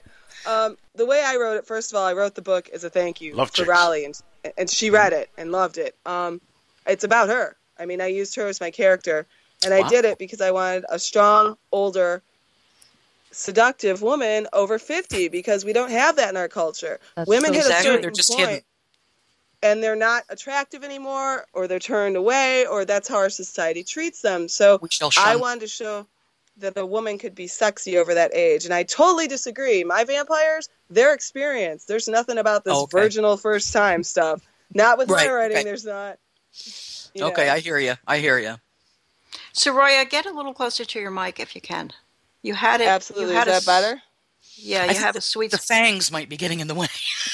Oh no, actually. It's all the I'm talk of sorry, I'm sexual sorry. stuff. Had to go for it. I Had to go for it. Yeah, I got it. Well, your book is sounding Alrighty then. really good. I, I really need to read this. It is good. It is good, and and you can get it for free. You can go to futuretheater.com and just uh, link uh, the links there, and you can uh, listen to the radio, the podcast. Now, see, Soraya has a podcast. Lasha has a podcast. We have a podcast. Art Bell's going to have a podcast. I just I've this got a podcast. Uh, oh, Mickey sorry. Rooney doesn't have a podcast. Sorry. Several. Uh, sorry. Sorry. It is Was easy to forget PSN Several. dash. Now, was that book in, uh, uh, inspired by Anne Rice at all? No, I do like Anne Rice a lot, but it, it goes in a it basically takes a lot of what I know to be the history behind my friend I wrote it for, and it puts her in it as a vampire because the whole thing started as a joke. I was researching her because whenever I get into somebody, I look up, you know, boards, whatever, I read about them. And mm-hmm. somebody on some board, some truck driver really thought she was a vampire because she's always done the late night thing. And I'm like, wouldn't this be wild if I wrote a book where she's actually a vampire? And So you know what else? She doesn't age. She doesn't age like a normal person. I've looked at oh her pictures. Oh my pictures. god, she looks amazing, and none of us Yeah. know how old she is because she won't tell us. She's that kind of person. We we know vaguely. well, but- you said she's been on the radio for a certain period of time, like forty years. How do you, uh, is that uh, something you can check in online and stuff? There's nowhere you can find Rollye's age. Believe me, all of us have tried. Oh, now that's very intriguing. Very intriguing. I like it. Yeah. So see, I redacted tease is her all the creating a mystery. Yeah. Well, see, that's the thing, and and so so yeah, Rollye is one of the few women. There are other women. There are lots of women on the radio who are new age. The new age thing kind of bothers me a lot because a Me lot of women. On the other hand, on the other hand, I'm a huge fan of uh, Terence McKenna and would recommend whenever you feel down, whenever you feel sad, pull up some Terence McKenna and just turn on, you know, put him in your ears. You will. Do you guys all know about Terence McKenna? Do you Oh, ladies gosh, all know? yes. Of course. Yes. I don't. Oh God. Which Sora? Okay, Yeah. Soraya, uh, T E R E N C E, Terence. No, not two R's. T E R E N C E. McKenna. Uh, he's all over YouTube. Thank God. He's he's not alive anymore. He's a He's great the- philosopher He's the best thinker. Period. of Um, the 20th that I century. One of them. I just think he's agree. one of the because he ties stuff together. He shows us where we're going, and of course, he's he's coined the concept of of um, uh, archaic re- revival, the archaic revival. And Now it's very got a- interesting because if, if you've got a tattoo on you, if you've got a tattoo on you, you are participating in the, the what he predicted was going to happen. That we have to go back to all the stuff we lost. Wasn't it Terence the- McKenna yeah. that wasn't it Terence McKenna that thought that the UFO um, experience or um, thing that the, the the experience of having a UFO was the the the feminine energy coming back into the culture? Didn't he Well- think that's what it was a manifestation of? He de- you, you hear you hear politicians nowadays talk about how they uh, they progress. They're they're they're uh, what is the term they're using nowadays? We I have improved or I have mellowed. What's they their word? They're all, Evolved. I have a con. Oh wait, that's it. Okay, Grown con artist. Con Okay, artist. so they're all all- of them. they're all saying I've evolved. And what they're saying is, you know, um, it's time for me to stop saying I hate gay people. It's now time for me to say I love gay people. So they're being, you know, that way.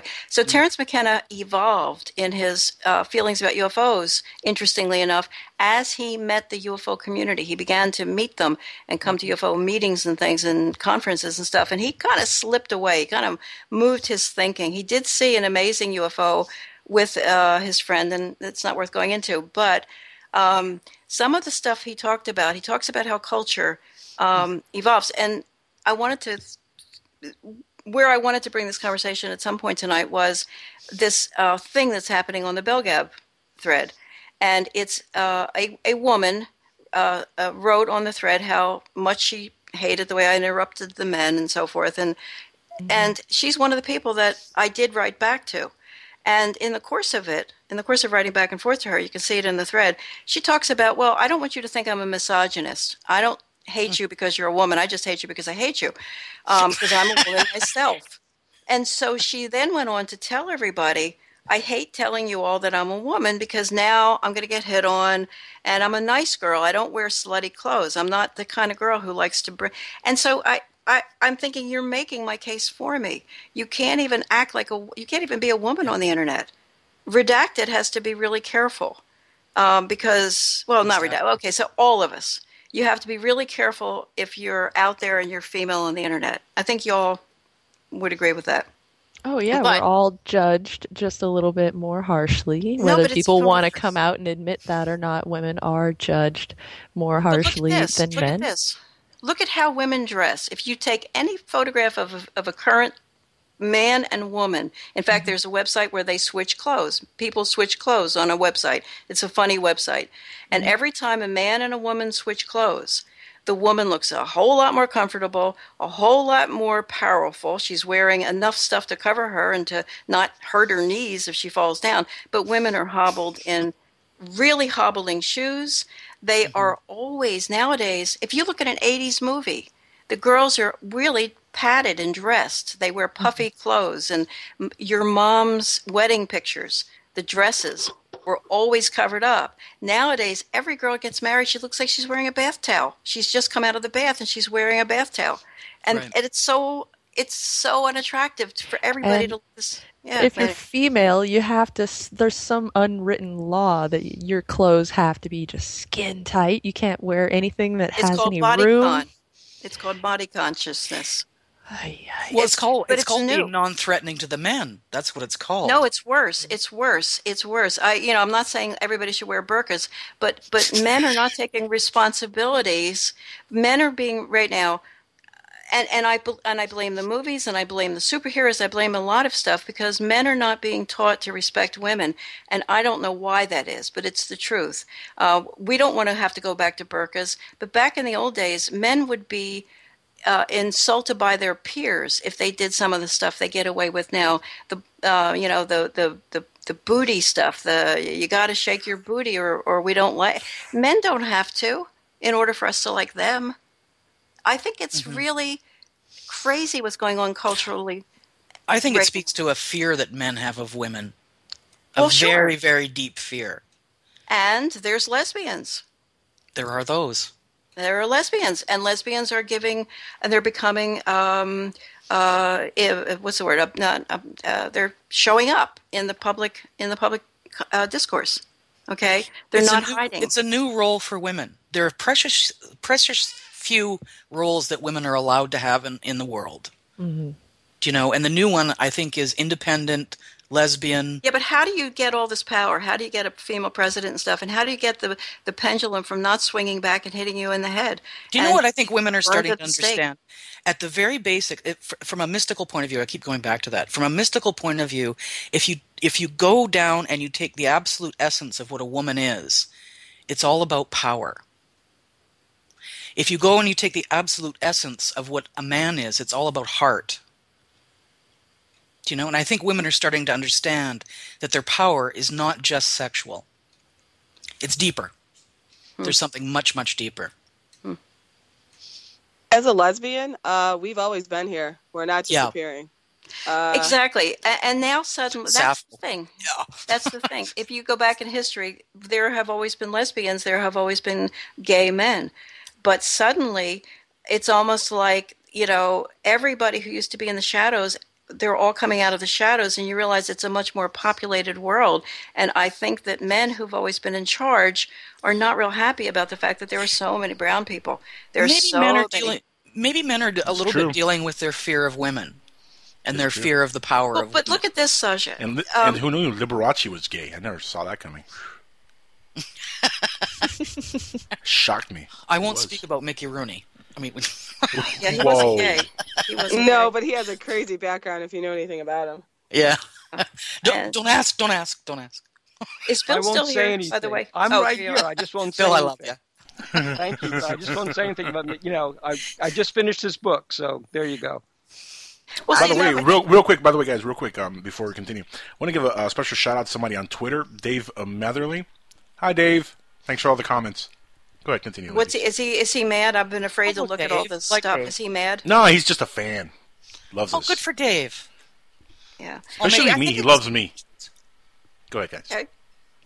You know, uh, but I think it comes down to um, uh, something like this. When I was walking in New York City, um, I noticed how, uh, if in the city itself, if the pedestrians wanted to, in about five minutes, if you did a mob kind of a mob thing, the pedestrians could completely lock up the city. The cars would be out of luck.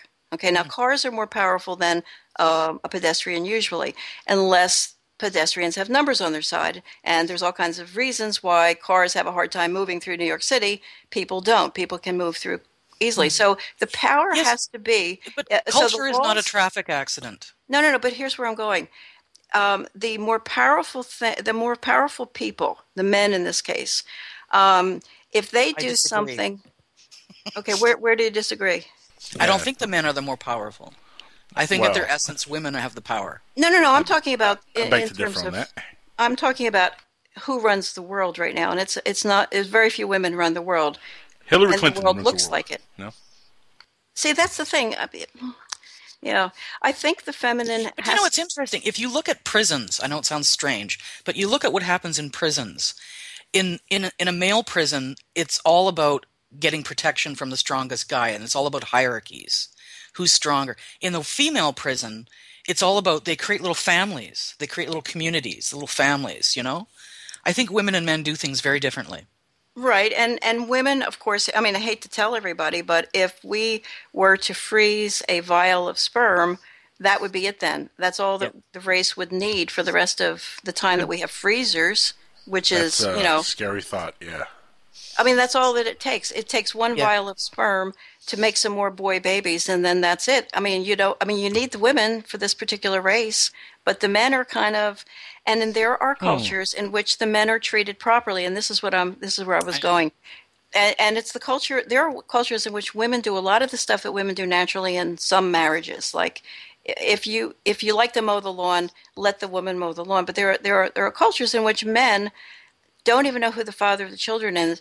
Uh, they never know who the father the fathers are in that right culture. The, it's run by women. Uh, the men are the fathers of all the babies in the whole entire Yeah. uh, thing. the women know who their children are, and the lineage is, is that way, and they run things. But the men get to hang out with the guys and sleep with some women and all women or whoever they want. They get to do what they want to do, and they get to father all. They they love all the children because they don't know whose are whose are theirs. You see, so that's a thought. Just a What thought. culture is this? Um, I saw it on. T- well, see, that's the that's a really good question. I saw it on TV when I was packing once, and when you're packing, you put the television on, and you don't really take notes. You just wa- and I watched a beautiful thing like on PBS where they uh, or National Geographic or something where they went to this place, and it's one of the few places on Earth where there is a very calm. There's no violence. The men do not get angry. The men go out and drink with each other and watch sports and do a, you know, and the women do the things They're- women want. It's They're allowed it is to a real protect. place. You know, they're Yeah. allowed to use their heart. They're allowed to protect. Googlers can find it pretty quickly. I'm sure it's a very uh, well researched culture. I have Well, I a feeling it's a more just- natural state. I don't want to just trash on guys. I mean, they have a pretty twisted role in our culture too. If we're talking about just the, the culture of the United States, if there really is one here, Right, and Um, men are men are. I the think men Americans are- put the cult back in culture. I always say. Right, exactly, exactly. I- So you yeah. know, we both have strange uh, roles that we're trying to uh, fill in our culture these days, men and women. And I think the clash and the weird interactions that you see between men and women are a result of the the weird norms that both race or sexes are supposed to fit into. You know, guys Right, are right. supposed to be good looking, completely zero body fat, and you know they're oh. supposed to be oh. able to install shelves and you know go bring home the money. And the women Rules are right there. supposed to be hmm. you know. Uh, we're supposed to be gorgeous all the time. We're supposed to be able to have a baby and then be perfectly fit, ready to take uh, pictures in a calendar two weeks later. Um, you know, we have a, both have a lot to live up to, and I think it difficult. would be much harder to be a man in this culture than it would be to be a woman because it's very difficult for men. They're allowed so little. They can't express their emotions. Mm-hmm. They have to carry these burdens of what all their fathers and forefathers apparently did, and it's very hard for them psychologically. Yeah, psychologically. but but unless a man wants to, to do a, a purely female thing, like uh, maybe become a seamstress or whatever is considered female, um, you know, if you're growing up in this culture as a man, you have pretty much all the options open to you. If you're a white man, particularly, Right, you have all the options open to you. You can kind of do just about anything you want. Okay, sky's the limit. With True. women, um, uh, you know, this. Uh, I watched this wonderful John from Cincinnati. I I really think everybody should see this. It's a ten part HBO spe- uh, thing that didn't get a second season, and it's all about um, what happens if a godlike figure just kind of drops into your life. In, in this case, a surfing community, but they use real surfers. it's a really Makes interesting. sense. Makes sense. Makes I would sense. love to see God drops into a surfer community. Well, you have to don't know, see John just- from Cincinnati. Yeah, Makes sense to me. For some It reason. is pretty funny. Yeah, ha- ha- have have no, none of you have seen John from Cincinnati? You will. No. Two months from now, everybody, you're going to be seeing it. It just showed up uh, on Amazon Prime, and I believe it's going to really. A lot of people are going to see it now. It was ahead of its time, as I said. It came out um, after The Sopranos um, finale, and it was just it, it was asking to. Nowadays, you you look at it, you say, yeah, I've seen stuff like that, like uh, in Birdman when the guy levitates, or does he? In this case, the guy really does levitate. That's how the series starts. The surfer just levitates, and um, one thing leads to another. But um, yeah, I forget my point. There's no no way I'm going to remember my makes point. Makes sense. Makes sense. What Yeah. was about God being dropped into a culture? Yeah, Dropped- that you would think that was the point, but that wasn't it either. it was before that. We'll find the point eventually. Well, see, I'm so I'm so worried about Soraya because I invited Soraya on, and we're not we're not. Poor Soraya. I didn't. She's done the think- least talking of the whole panel. Yeah. Well, that's okay. I don't want to step on people, and I'm just, it's not that, you know, I'm not that person. But I do have a couple things to add about culturally, as far as it's, in my opinion, it's way harder to be, be a woman. And it's really difficult. I've had a lot of problems with the gay community because I date feminine women and I'm femme. And that's like a big no no oh, that's to them. difficult. Yeah. Yeah. They Why? want, because. Why? Lipstick lesbians they, is what they're called. they Yep. and I'm gonna, I, I will, I will take some heat for this. Uh, this is my view on it. They emulate the straight culture. There's always a, a butch and a femme. And when I first Yep. came out, I was still bisexual, and I got so much garbage for it. You would not believe the amount of garbage I got for it. Because how was I supposed to know? I mean, there was no way for sure. I mean, I knew, but I wanted to make sure. I can't And- believe there's rules to being a lesbian. But you got Oh garbage my God, for what? many. Okay, Oh dear. Where do we start? Gar- garbage for what? Like what? What? What do you Well, mean by buy that? now, gay later. Oh, well, yeah. No, no, no. Like that, that I wasn't really gay, and that I didn't know, and I was experimenting, and that because I liked women that you know are very femme like myself. Oh, there was something wrong with me, and that wasn't accepted, and and you know it's weird. Like, so I left the gay culture behind. Then I mean, it was like twenty, trying to How come could out there and deal with that. possibly be anything wrong with that? I don't see. I don't Well, see I'm the downside to two beautiful women. Well, I, I think it's because it, the, There's no downside to that Angel at all. The gay, gay community, the Ah, I love that visual. reclaiming the male female sort of roles. I mean, that all Mm-hmm. went through the 50s and the 60s. I mean, there's huge history of all of that going on, the male female roles, and you sort of have to replay them in order to get rid of them. Do you know? I, I think- disagree completely. We are you? Okay. reinventing it. Absolutely, because why do I have to replay straight stuff? I love who I love. I It's- agree. It's I not based on their looks. I mean, that's cool if that's who somebody is. I'm not saying they shouldn't be that person. What I'm saying is I shouldn't get shunned for being who I am. You know, No. I don't have a problem with who. no, you shouldn't. But you know, You know. it also vampires have a huge place in the lesbian community too, don't they? Oh, I would imagine so. I wrote my stuff. It's Rollye. I didn't write her gay. You know what I mean? I, I wrote my stuff based on who I was writing. I'm in my book. But yeah, I doesn't wrote me the, as being uh, gay. doesn't the character doesn't the vampire doesn't the character turn gay when they become vampire? Don't they become a vampire and gay at the same time? It's it's almost a metaphor No. for becoming gay, isn't it? Not at all. That's not how I wrote it. I think that's the way some gay men see it. The gay men see it. I don't think it's how gay women would see it, but No, well, Soraya, my question to you is: Is your vampire character a, a radio host? Yes, she is. It is Rollye, and she knows. She's read it. Yeah, it's her. She fully owns it too. She's cool. we she must sounds very cool. You know that. Yeah. When the well, moon I is mean, you you could ask her. I mean, like I we've talked about it on air. She plugs my stuff, and I was sending her. She's one of the few people. She has a hard copy. I sent it to her as I wrote it because I wanted Yeah. to make sure what I was writing she was okay with because I hmm. was using her likeness, and we talked about all of that. And she's like, "Nope, I'm good." But isn't she also sort of an encyclopedia of all things about the radio? I mean, you could ask her any radio question. How is it structured? What do the people do? It sounds like she is a walking encyclopedia of that stuff. Oh, for sure. I mean, like Yeah. if you listen and, and uh, obscure R and B oldies, and I mean, she knows music in general. I mean, And and why is that? Why uh, did, what- did she work at a music station or something? Also, I, she's done it all, from what I understand. I mean, she promoted records early in her career, and she's worked at tons of stations, from what I remember. You know, and so how do you? h- h- Okay, so how do you get to play the songs you play on your podcast without paying for royalties? I'm an unknown. That's how I'm doing it.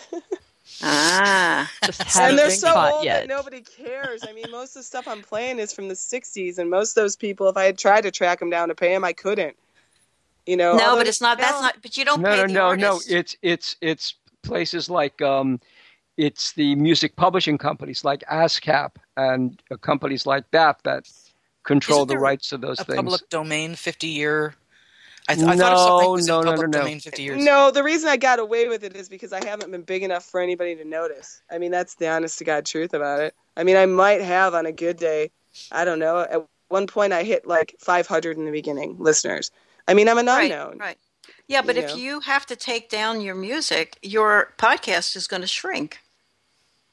That's okay. Right. It's fun while it lasts. I'm a I'm a writer. I mean, this is what I do on the side. I mean, my passion Ah. is writing.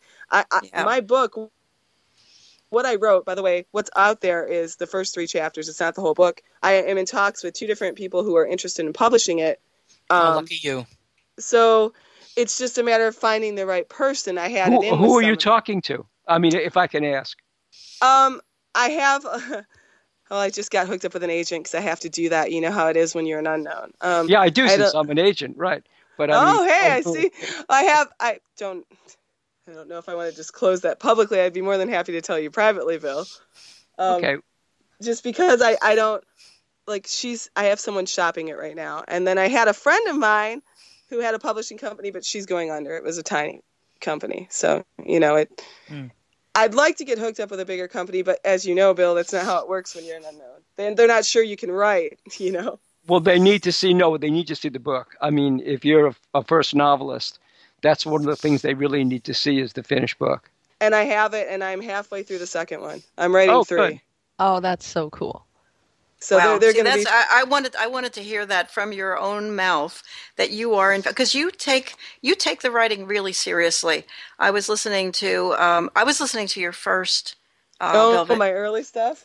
Yeah, and I just you know I'm I'm in the same boat. I don't feel I feel like I can only do writing when I've got all the dishes done and the clothes are folded and everybody's happy. I've taken care of everybody. And then maybe I can write. And usually I'm too tired at that point to even, you know, uh, so yeah, I wanted to hear another writer talk about it so I can get, you know, copycat. Well, you know what I did, and, and it was easier. I love my girlfriend, by the way. I'm pretty sure I met the girl I'm going to marry. I mean, I've known her a long time, but I'm pretty sure this is the one. like, almost positive. So, and That's she's listening, so I, I love you, darling. But anyway, um, before her, life was a lot easier because I I could write more. Like I, I've written, but I have to make more time now.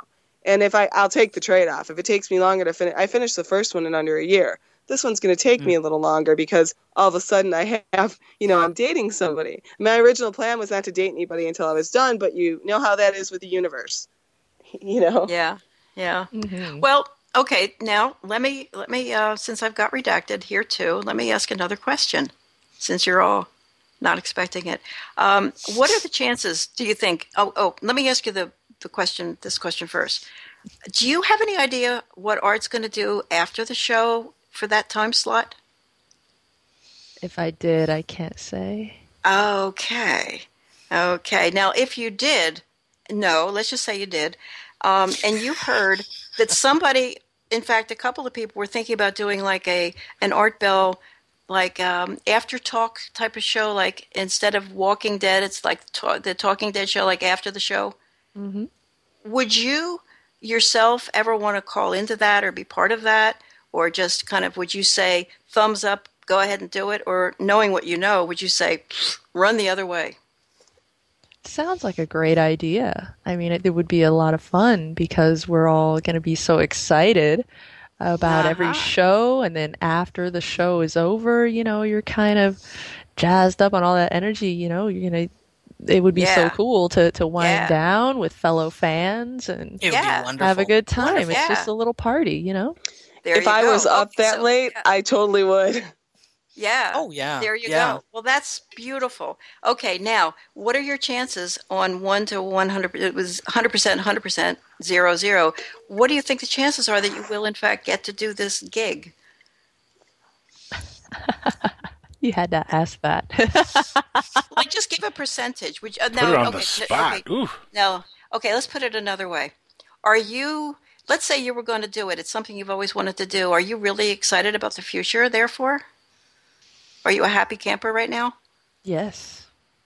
I'm See very that? happy, but I'm not putting attachments or expectations on anything. I'm ready for anything. You Um, never and I'm- should. What Never should have What put if that. art? it- Right. okay, what if art turns out to be difficult to work with? What happens then? Are you I worried have about worked with I've worked with difficult people. Okay, so I don't feel- think he would be.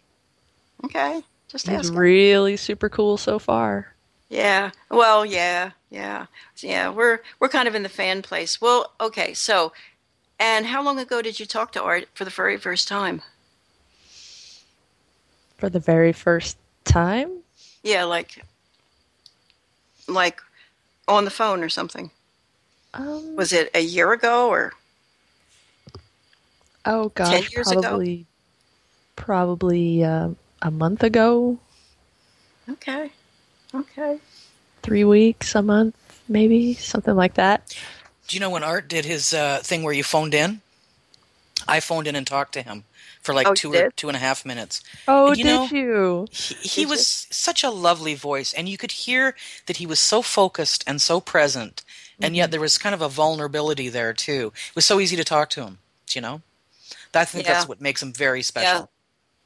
Eddie Eddie Dean says that you work with Jasmunda, so you can handle it, and you're and, I- and that's absolutely true. And and that reminds me, Jasmunda and Saucy. Well, actually, his name is. Let me find his real name. Uh, we call him Saucy Rossi on um, Belgab. Yeah. And Jasmunda, they've they've been making these fabulous uh, video things. They're beautiful. guys. Whoa, let's Yeah. not forget the mystery trailer maker. The first trailer that came out was by a person who uh, will not be named. Okay, where is I that know who it is, but I can't Wait, say. wait. Oh Uh, dear, I gotta know, get I know. Redacted's decoder ring. I What's need that? your Okay. decoder ring. What's in that trailer? Tell, what's in that particular trailer? I don't think I've seen it. Yes, no. Uh, we're gonna have to find it then on the board. Uh, it How was does really one find it? Well. I'll just have to send you a link here. I bet I have it in my uh, private messages, and I'll pull that up. And Have you ever made a mistake and written to the wrong person No. in the with all the secrets that you're handling? Have you ever by mistake just spilled something and then said, "Oh my God, no, no"? Nope. I'm I, I y- Nancy, Yeah, Nancy, she's at- not going to yeah. tell you anything. she's not going to break. We She's need to not bring out. gonna break. We need to bring out the cupcakes. I'm a time for the cupcakes. professional. It's time for in- the tea and the cupcakes. in keeping secrets. I have done this She's all my very life. good. She's Nothing very good. new. Well, There's too much at stake, right? Redacted. yeah. This time it's it's kind of a big deal to me. This is It is. special, you guys. I, I won't I won't try to pretend that it isn't. Uh, it is uh, very very special, and yeah, I'm trying to be cool about the whole thing. Yeah, I am because if you guys really knew how excited I am, you would be scared. Uh, also, every and you you you have seen these trailers. I think almost before everybody else has. When I saw the first trailer, I got so excited. It was like, whoa.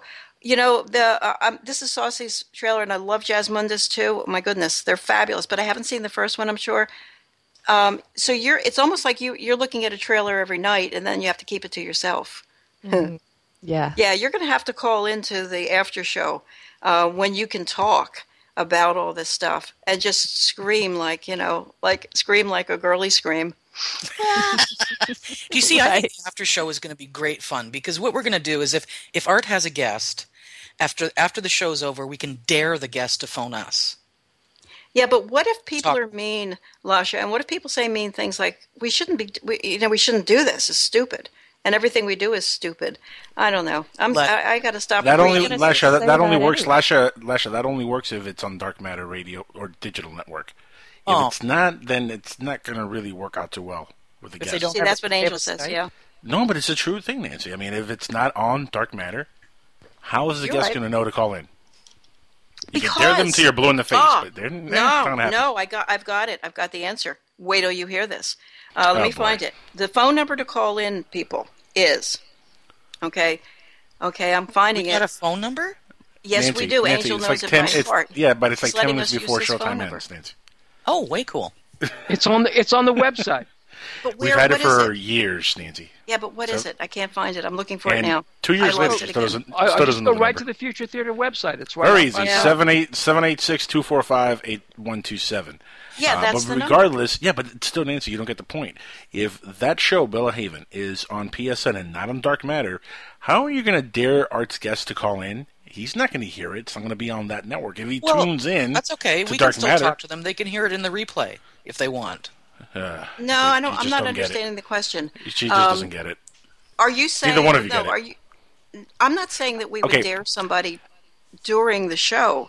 I'm suggesting that if the sh- if the people knew about us, the, who were going to be the guests, like say say you're the guest and you already know there's Bella Haven, you might decide then that that's the di- well. You might want to say things after the fact to a smaller audience than you said to. You might want to discuss things further than you discussed with Art. But see, the, um, I feel I, I feel like a kinship with Redacted because Redacted is living with a lot of secrets right now, and on June twentieth or thereabouts, you know, her life is going to change, and so Not would so ours. much. Not so, so much. would ours. She'll just be with the microphone. She'll be very excited. She'll get to know it. It'll go. It'll happen. You know, it. It. it- don't put so much hype. You know, let it just happen. She'll be fabulous. She will. She'll be Thank you. absolutely Fabulous. fabulous. Yes. Yeah, I You know, all she's got to do is talk to people. You know, listen. Can I make you a cup of tea or something, Nancy? well, well, the This- thing is, we're women. We look out for each other. I have a Lasha. piece of sound of advice if you want it. Go ahead. please. Go ahead.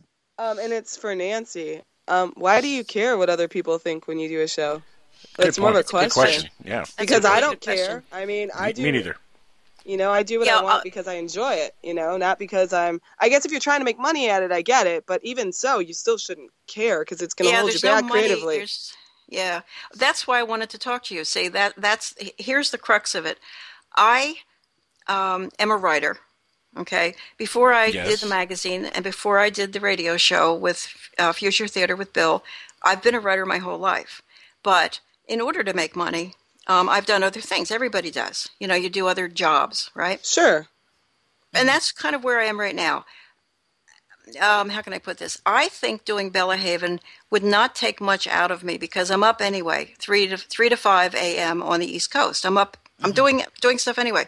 So, and I I think I would would love to talk to people about the Art Bell Show, which I'm going to listen to. Okay, so I feel like it's you know I'm going to be up anyway.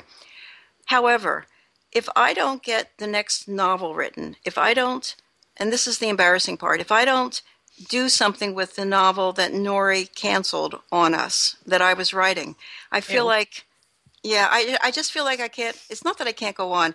I, I have got to pull my writing out of the, where it got neglected, let's just say. Mm-hmm. It's been neglected for many years, and I shouldn't have let it get so neglected. And I do admire your ability or your desire to try to juggle. You know, you're not letting your writing go just because of a relationship. Um, It's not and I easy, just- but I have to. You know. yeah, me too. I mean, and that's the thing. So I say to myself sometimes when the negative stuff starts happening, I think, why do I need this for? All I want to do is do the writing.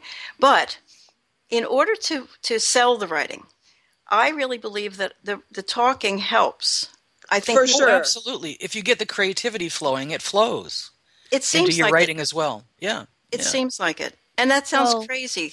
Yeah. You have to do what you're driven to do. Yeah. And I think that's the kind of point we're dancing around here. You know, uh, Yeah. Pony Boy Sunset, she loves to, to write. You love to write. You love radio. I love radio. We all have our particular things in our life that we're I love lamp. for for no reason at all. You we're love what?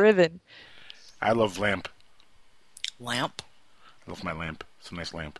Okay, that's so you Oh, need to hang out with lamp? your lamp. It is a lava lamp. Yes. Nothing And if better than we- lava lamps, really. if we don't do those things that we're driven to do, uh, Mm-hmm. you you just your soul won't be at rest, and that's what I think. What we're really looking for is that that time when your soul is at rest and you've done that thing you were compelled to do, and the world's What el- okay. what else can you do? If you're compelled to do it, you're here to do it.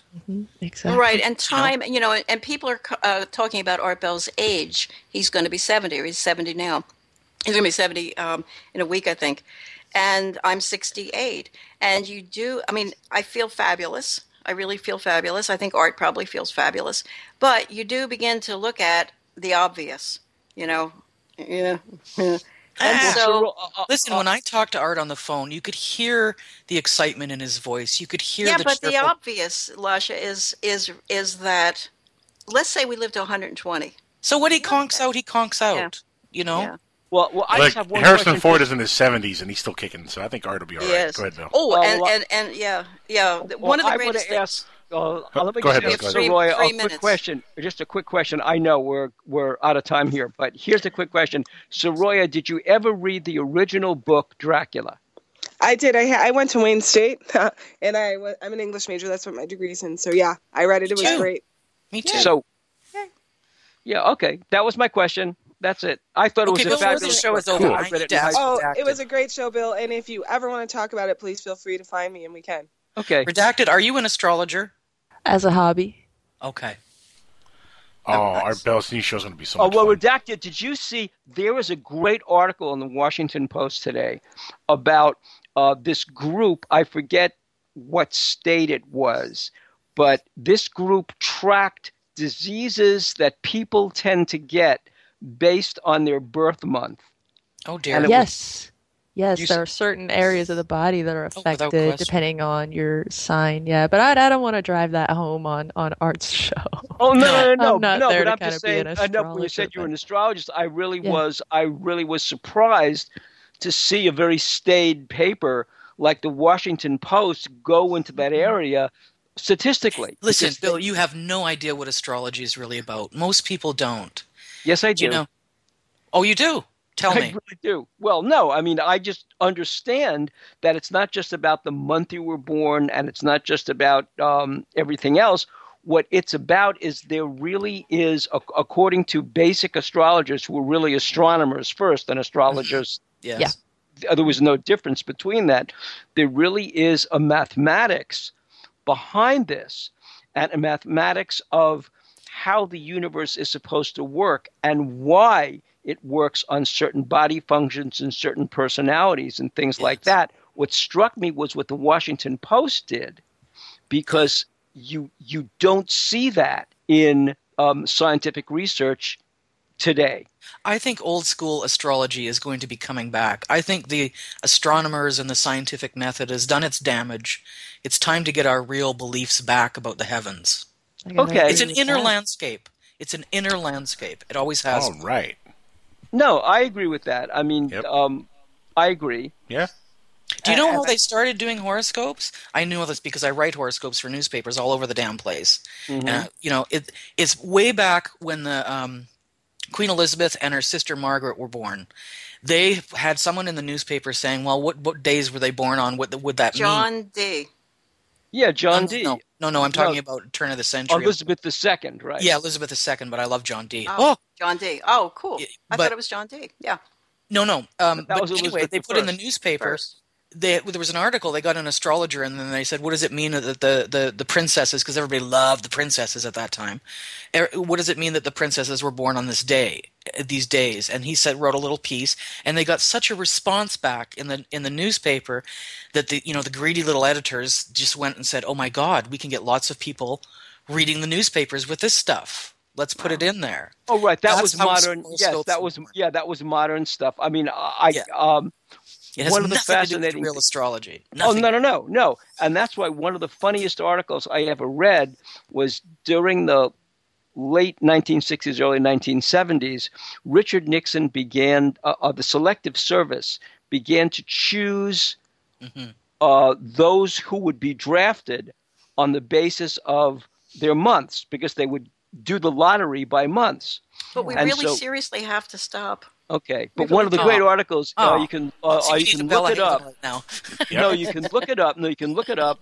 It was Gotta a New. York Times article, and it was when Mars is rising in the House of White about Send it how me. the Send it to military. I'd love I to will try to find it for you. Okay, this is it. Uh, so I have to thank all of our wonderful, wonderful guests. Thank you, Soraya. Best of luck with your novel. I do hope you find a happy publisher. Thank you, thank you, Redacted, for coming on.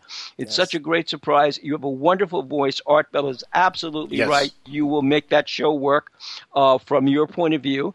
And thank you, Lasha. Yay. Thank you, Lasha. Thank you for joining us. Always fun. Everybody, we are your co hosts, Bill and Nancy Burns, and we are saying goodnight with our wonderful guests. Thank you, Angel. Thank you, everybody. We will see you all next week on Future Theater Live on the Dark Matter Digital Network and PSN Radio. See you next week, folks. Enjoy the week. Boy, I feel like I better get on down.